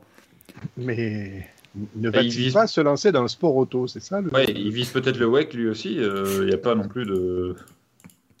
il a envoyé son CV chez, chez Porsche. Mais euh, non, non, c'est absolument terrible. il a dit voilà, honnêtement, je ne sais pas, pour raison personnelle, faire un c'est ça. Danny Briand met un terme à sa carrière pour raison personnelle. Non, non, mais il a dit globalement, honnêtement, je ne sais pas si je continuerai à chanter après cet album. C'est devenu tellement compliqué la musique aujourd'hui. Avant d'exploser, Aznavour a connu 17 ans de bide. De nos jours, qui pourrait se permettre de passer 17 ans à trouver son public? On n'a plus le droit de galérer aujourd'hui. Sans likes, sans vues, personne ne sait qu'on existe. Le, vrai problème, Michael, dans, l'histoire, le vrai problème, c'est que tu fais semblant de ne pas connaître la raison et de ne pas te remettre de cette news, alors que tout le monde sait qu'il va arrêter pour justement se lancer dans une carrière de, consultant F1 du Racing Café. Euh, pour remplacer la photo par le vrai, ce serait quand même plus sympa. ça fait quand même six mois que tu négocies et tu fais semblant de rien. Quoi. Pourquoi? Tout ça attend pour parler, euh, Danny Briand viendra effectivement à chaque Racing Café nous chanter une chanson, son album hommage à Charles Aznavour. D'ailleurs, ça, ça, va être bien au bout jusqu'à la troisième. Après, c'est plus compliqué. Si tu fais pas d'annonce, c'est parce qu'il y a, un, voilà, un, petit, un, petit, souci niveau financier, j'imagine. Il y a des raisons euh, personnelles. Pas d'accord. Il y a des raisons personnelles qui font que pour l'instant, c'est un peu compliqué. C'est sous embargo. Information sous embargo. voilà, on mettra un petit carré comme dans Auto maintenant. Euh, ça, ça, ça c'est prodigieux parce que Auto ça leur permet de créer de la hype autour de trucs qui ne méritent pas forcément. Et ça, je trouve ça magnifique. Enfin, qui sont pas forcément si hypants que ça. les gens partent dans des délires incroyables. Mais dites-vous que euh, les news les plus incroyables sont pas forcément sous embargo. Elles arrivent d'un coup, comme un chaud au milieu de la soupe. Mais on évite de les mettre sous embargo pour pas qu'il y ait de, pour pas qu'il y ait de soucis derrière. Euh, et, de, et de fuites trop importantes. C'est pareil dans une maison de retraite. On essaie de faire en sorte qu'il n'y ait pas de fuite trop, trop importante. Euh, oui, non, c'était gratuit, c'est sorti comme ah ça. ça, fait, euh, ça fait plaisir. C'est vraiment. Il n'y a pas de, y a pas de souci. On va répondre à vos questions. Enfin, on va être précis. On va répondre à votre question. c'est parti pour le courrier des viewers. Oh, quelle masse d'armes Ouais, c'est un courrier des viewers Roots aujourd'hui. On a Hyperdriver qui nous demande Salut Voilà. Non, non, je déconne, il y a une question quand même. Hein. Euh, quel est le moment en sport mécanique qui vous a procuré le plus d'émotions, vous avez le plus de souvenirs? Déjà, Hyperdriver, je te soupçonne d'avoir déjà posé cette question par le passé. on est tellement en dèche de questions ce, week-end que je l'ai reprise. Euh, mais donc voilà, la question est posée. Euh, bon, bah, Gaël, on va te laisser réfléchir. Olivier bah, Le plus d'émotions, honnêtement, je, vais, je vais casser l'ambiance, mais ah, la mort d'Ayrton Senna, alors allez-y, racontez-nous. Non, mais oui, euh, enfin voilà, j'ai un peu déjà raconté, mais oui, c'est vrai que j'étais enfant, que j'étais euh, devant la télé, que j'ai suivi après euh, le JT, etc. Après, et évidemment, c'était un peu pas par procuration, mais disons que j'ai découvert la, F1 avec mon père, et c'est vrai que il y avait une, une, vraie, vraie émotion chez lui qui, quelque part, me contaminait un peu dans l'histoire. Et donc, euh, euh, c'était, euh, c'était compliqué. Je m'en souviens très bien parce que j'avais donc 7 ans. il y avait, il y avait vraiment un, climat très très particulier et c'est une émotion qui, dont je me souviens très très bien aujourd'hui. Donc voilà, c'est difficile de, placer quelque chose au-dessus de ça en, en termes d'émotion. Si on parle que de l'émotion, même si elle n'était pas positive, oui, c'est clair que ça reste un, moment très très particulier euh, de ma vie de, de, fan de sport auto, ça c'est sûr. Maintenant, c'était dans l'émotion négative, forcément. Évidemment, ça c'est tout à fait, euh, tout à fait normal. Euh, Gaël? Hum, alors en termes d'émotion intense, effectivement, pas forcément de joie ou, ou autre, mais euh, il y en a eu beaucoup, mais si je dois en retenir qu'un, euh, alors bon, bien sûr, moi vous le savez, je chiale facilement, donc on va essayer de pas pleurer, mais euh, non, mais c'est vrai, pareil, Ayrton Senna, parce que le contexte il est un petit peu particulier. Euh, bien sûr, c'est mon papa qui m'a fait découvrir les sports auto et qui m'a mené en fait sur les rallyes au début.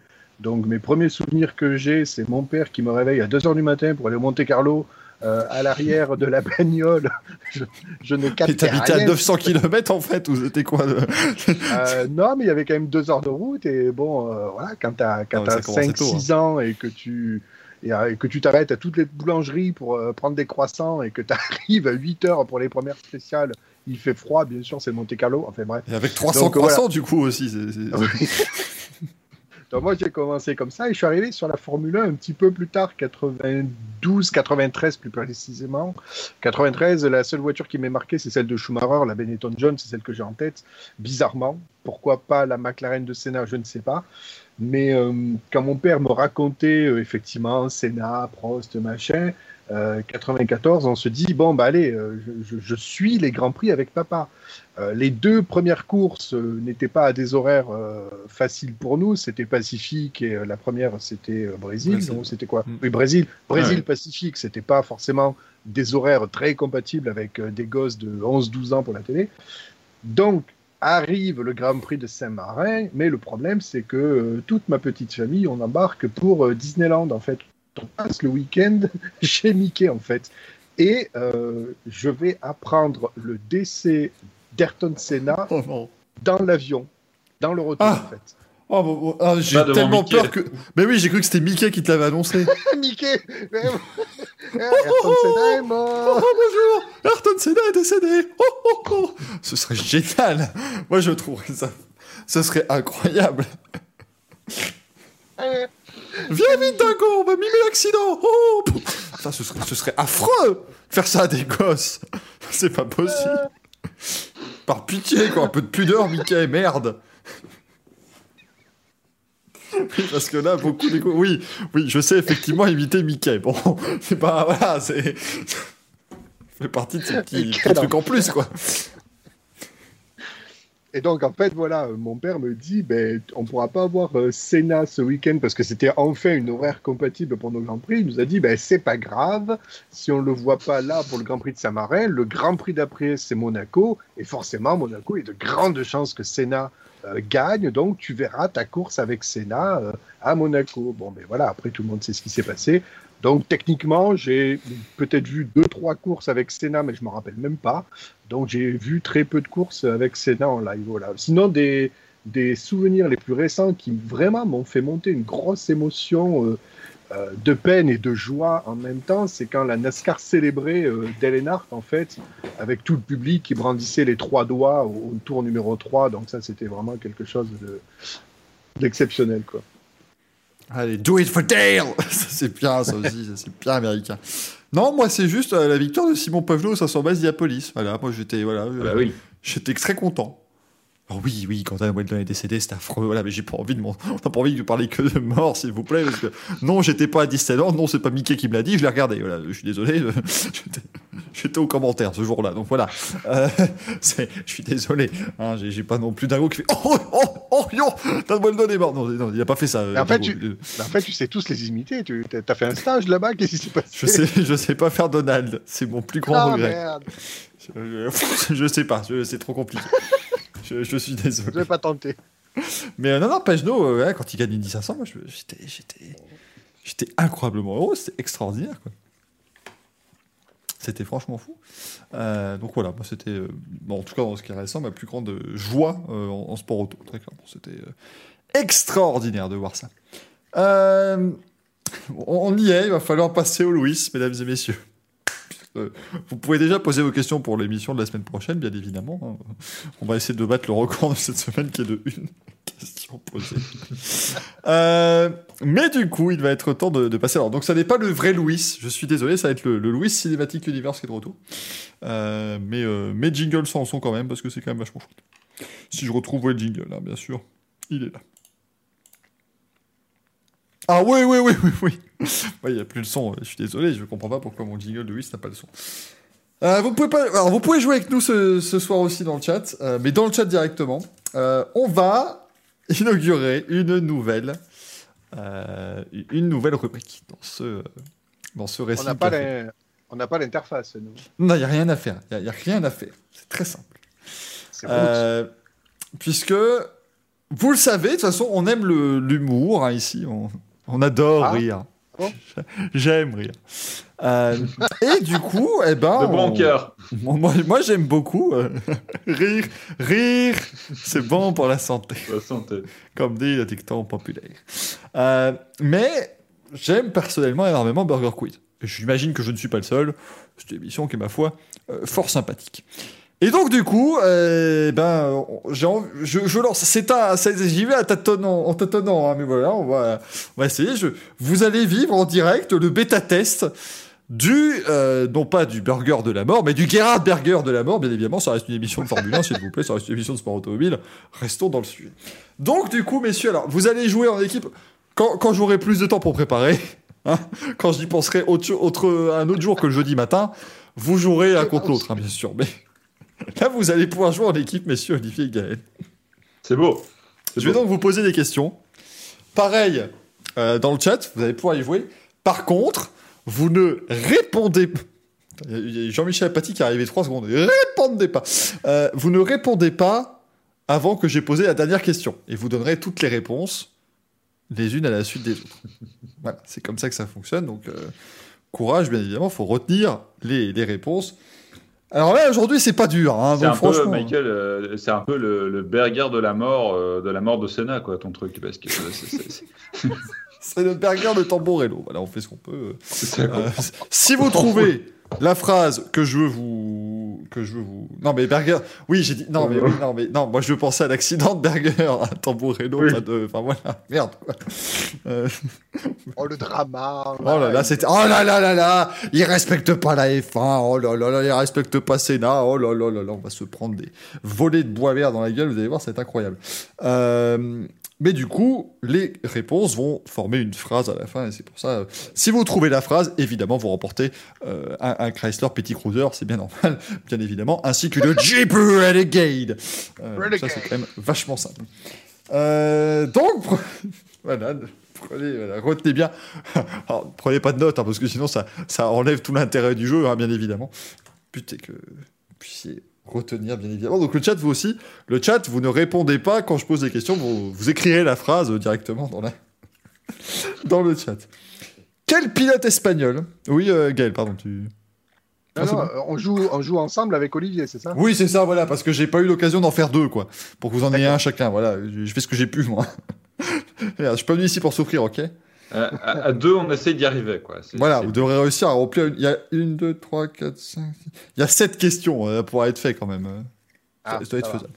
Sauf que là, en plus, j'ai pas fait des blagues dans les questions, quoi. Donc, c'est, ce sera, ce ne sera pas un moment très rigolo dans les trois minutes à venir, mais rassurez-vous, après, euh, on, on se quittera, donc tout ira bien. Quel pilote espagnol ne s'est pas qualifié au 500 masses d'Iapolis en 2019 Parce qu'il y en a un qui a réussi. Il y en a un qui a pas réussi.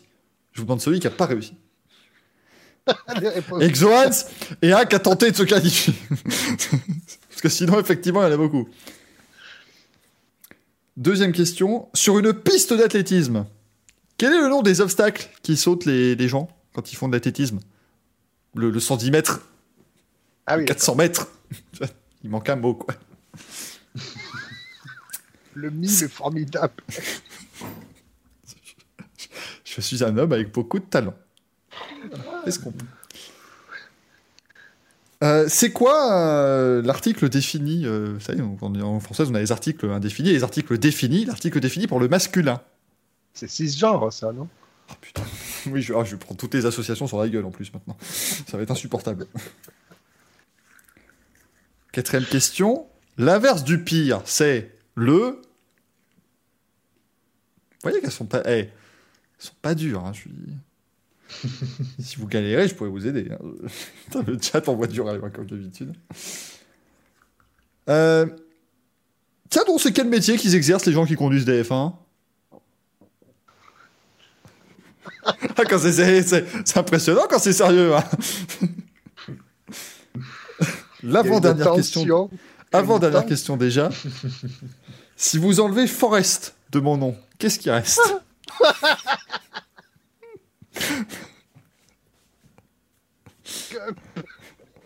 Non, non, non, non, merde, non, non, non, non, non, non, je ne m'appelle pas Forrest Gump au cas où, non, merde, mettez-vous. Et enfin, compléter cette locution. Champion du... Allez, à vous, à vous de trouver la phrase. Ils sont plus... Donc dans sont- l'ordre. Bah dans l'ordre, oui, là c'est mieux, oui, parce que sinon ça veut pas dire grand-chose. Ok. Bravo Guy, celui-là. Vas-y, Gaël. Commence. Dans l'ordre, le premier, nous avions Alonso.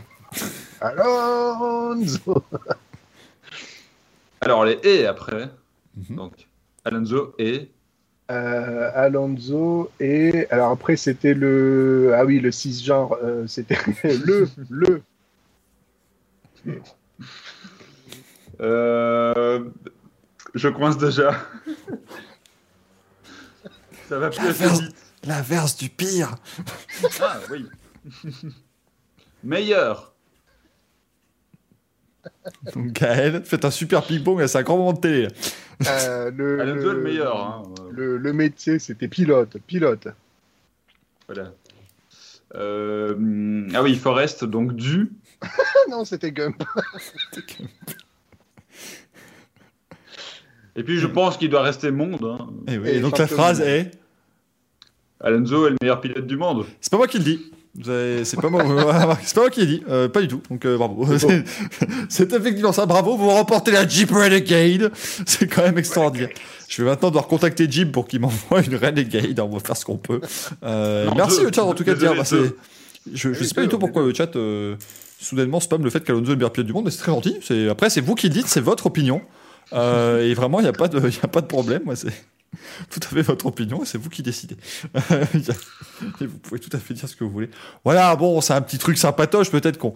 Ah, je travaillerai tout le projet pour qu'à la fin, on ait un grand vainqueur du, du, du Louis à la fin, après, après le Louis. Alors, je m'excuse aussi, pas de photo de Danny Briand euh, croisé avec quelqu'un ce week-end, je suis, euh, ce, ce jeudi. Je suis, euh, ma foi, fort désolé. Attention. Oui, ça c'est un peu dommage parce que je venais pour ça quand même. hein. Mais attends, regarde, si on va très vite, attention, et hop là, Danny Briand croisé avec Gaël. Voilà. si je le fais suffisamment passer vite, hop, vous allez vous clignez les yeux après, vous avez, vous avez le mélange parfait des deux dans, dans, votre, dans votre tête. mais, mais attends attends attends. Mets-le mets-le je vais juste ressortir mes yeux. Ah oui, Ah attends, bah non, parce ça que marche attends, attends, attends, je fais ça, et après je le crois. vas-y crop la photo et juste ma tête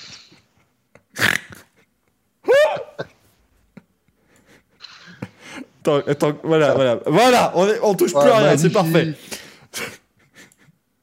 Je suis Danny Briand. Putain, c'est, Attends, attends, attends, attends, attends, il faut que je... Attends, dans quel sens faudrait que je bascule ma tête comme Bah, ça vers ta droite, vers ta droite un peu plus. Ça Oui, et, et bouge-la vers la droite, réellement, bouge-la vers la droite. Non, t'as l'autre droite. Droite. Parfait Oui, bon, non. Et, et bascule-la un peu plus vers la gauche maintenant, du coup. Bascule vers Ah la oui, gauche. pardon, pardon, et, et rebouge-toi vers la droite. Encore. Quel. Encore. Quel enfer. Encore. Dans l'autre droite. Voilà, attends. Allez, bouge encore. Allez, vers ta droite. Allez, allez, allez, allez. Dans l'autre. Non. Ah non, vers ma droite. voilà. Je sais pas, ça a lagué. Non, c'est l'autre droite alors, du coup, Gaël. Vers ta gauche, Ah oui. vers ta gauche, du coup. Parfait Voilà, c'était nickel. Putain, on dirait le nez d'Alain Prost. C'est merveilleux. C'est- parfait. Vous screenez, vous faites des caps, vous faites des clips, vous faites tout ce que vous voulez, mais là, on vient d'assister à un grand moment de Racing Café. Euh, et, et du coup, je- voilà, et puis je vais le laisser comme ça, Danny Briand. Voilà, vous savez, le... la, la partie la plus intéressante de Danny Briand, c'est le bas de son visage et son col, son col super V, son col ultra V. Euh, voilà, merci beaucoup, hein, vraiment, les amis, d'avoir été là. Je pense que c'est le bon moment pour stopper un Racing Café après avoir fait des faits de l'enfer. Euh, merci beaucoup, en tout cas, d'avoir été là. J'espère que l'émission vous a plu, parce que c'est quand même pour ça qu'on le fait. Oui, Gaël, qu'est-ce qui se passe? Je m'arrête plus. c'est- Qu'est-ce qui lui arrive? Je suis bloqué en fou rire, ça, ça étonne personne. C'est Senna Ouh. oh là là. Ah, j'en suis, non. C'est On est fatigué. ouais, c'est c'est compliqué. hein, Là, on voit, on voit que la fatigue euh, matin, hein, très clairement. La semaine prochaine, on se retrouvera pour un Café bah, XXL du coup, parce qu'il y aura pas mal de choses ce week-end, euh, bien évidemment, euh, qui seront euh, au, au, calendrier. On en parlera. On reviendra mardi aussi avec Grand Prix. Dimanche soir, 22h, je vous retrouve donc pour le débriefing du Grand Prix de la ville de Mexico. Ça va être ma foi fort intéressant, je le souhaite. Et j'espère qu'on a une belle course en tout cas. Euh, et puis on se retrouve donc mardi 20h30 pour Grand Prix, jeudi 20h45 pour le Racing Café. Merci beaucoup Gaël, comme d'habitude. Merci Olivier, comme moi d'habitude, mais comme toujours euh, avec grand plaisir. Oui, merci et à très très bientôt. Hein. C'est toujours avec plaisir. Oh, j'ai eu peur de ce oui. J'ai l'impression qu'il était envoyé spécial à Pékin. C'est oui, effectivement, euh, c'était un plaisir. Ici, à Nagano. On, terminerait bien, Michael, par un, franchement un petit Nelson pour terminer. Je trouve je, ne sais pas vraiment si c'est la bonne chose à faire de terminer ce Racing Café, ce café de la race, euh, si on traduit de manière euh, fort euh, sympathique. Merci beaucoup d'avoir été là, les amis. On se retrouve très très vite. Et pour vous quitter ceux qui étaient, enfin pour vous quitter ceux qui n'étaient pas présents au début d'émission, bien sûr, nous avions un sponsor. Et si j'arrive, je vous le remets tout de suite. À la prochaine. Ciao, ciao. Le Racing Café vous est présenté par... Salut tout le monde, c'est Lucas Di Grassi, pilote de Formule 1 pour l'écurie Venturi. La Formule 1, c'est le seul championnat de monoplace 100% électrique, donc c'est super cool. D'ailleurs, en parlant de ça, ça me fait penser que l'électricité, bah, c'est quand même quelque chose qui est super important dans nos vies modernes. Hein. Rien que pour faire fonctionner un smartphone, c'est le genre de truc auquel tu penses pas, tu vois, il est toujours avec toi et allumé. Enfin, sauf la fois où je l'ai garé à l'aéroport de Munich, hein, quand j'étais allé euh, célébrer l'Oktoberfest. Au fait, en parlant d'aéroport, vous avez jamais remarqué que le portique sonne toujours quand c'est à toi de passer et jamais à un autre? À croire que franchement ils le font exprès. Lucas digression. Et quand j'étais enfant, j'étais abonné au journal de Mickey, et ça me faisait de la lecture. Et puis après, c'était Super Picsou géant, et puis ensuite j'ai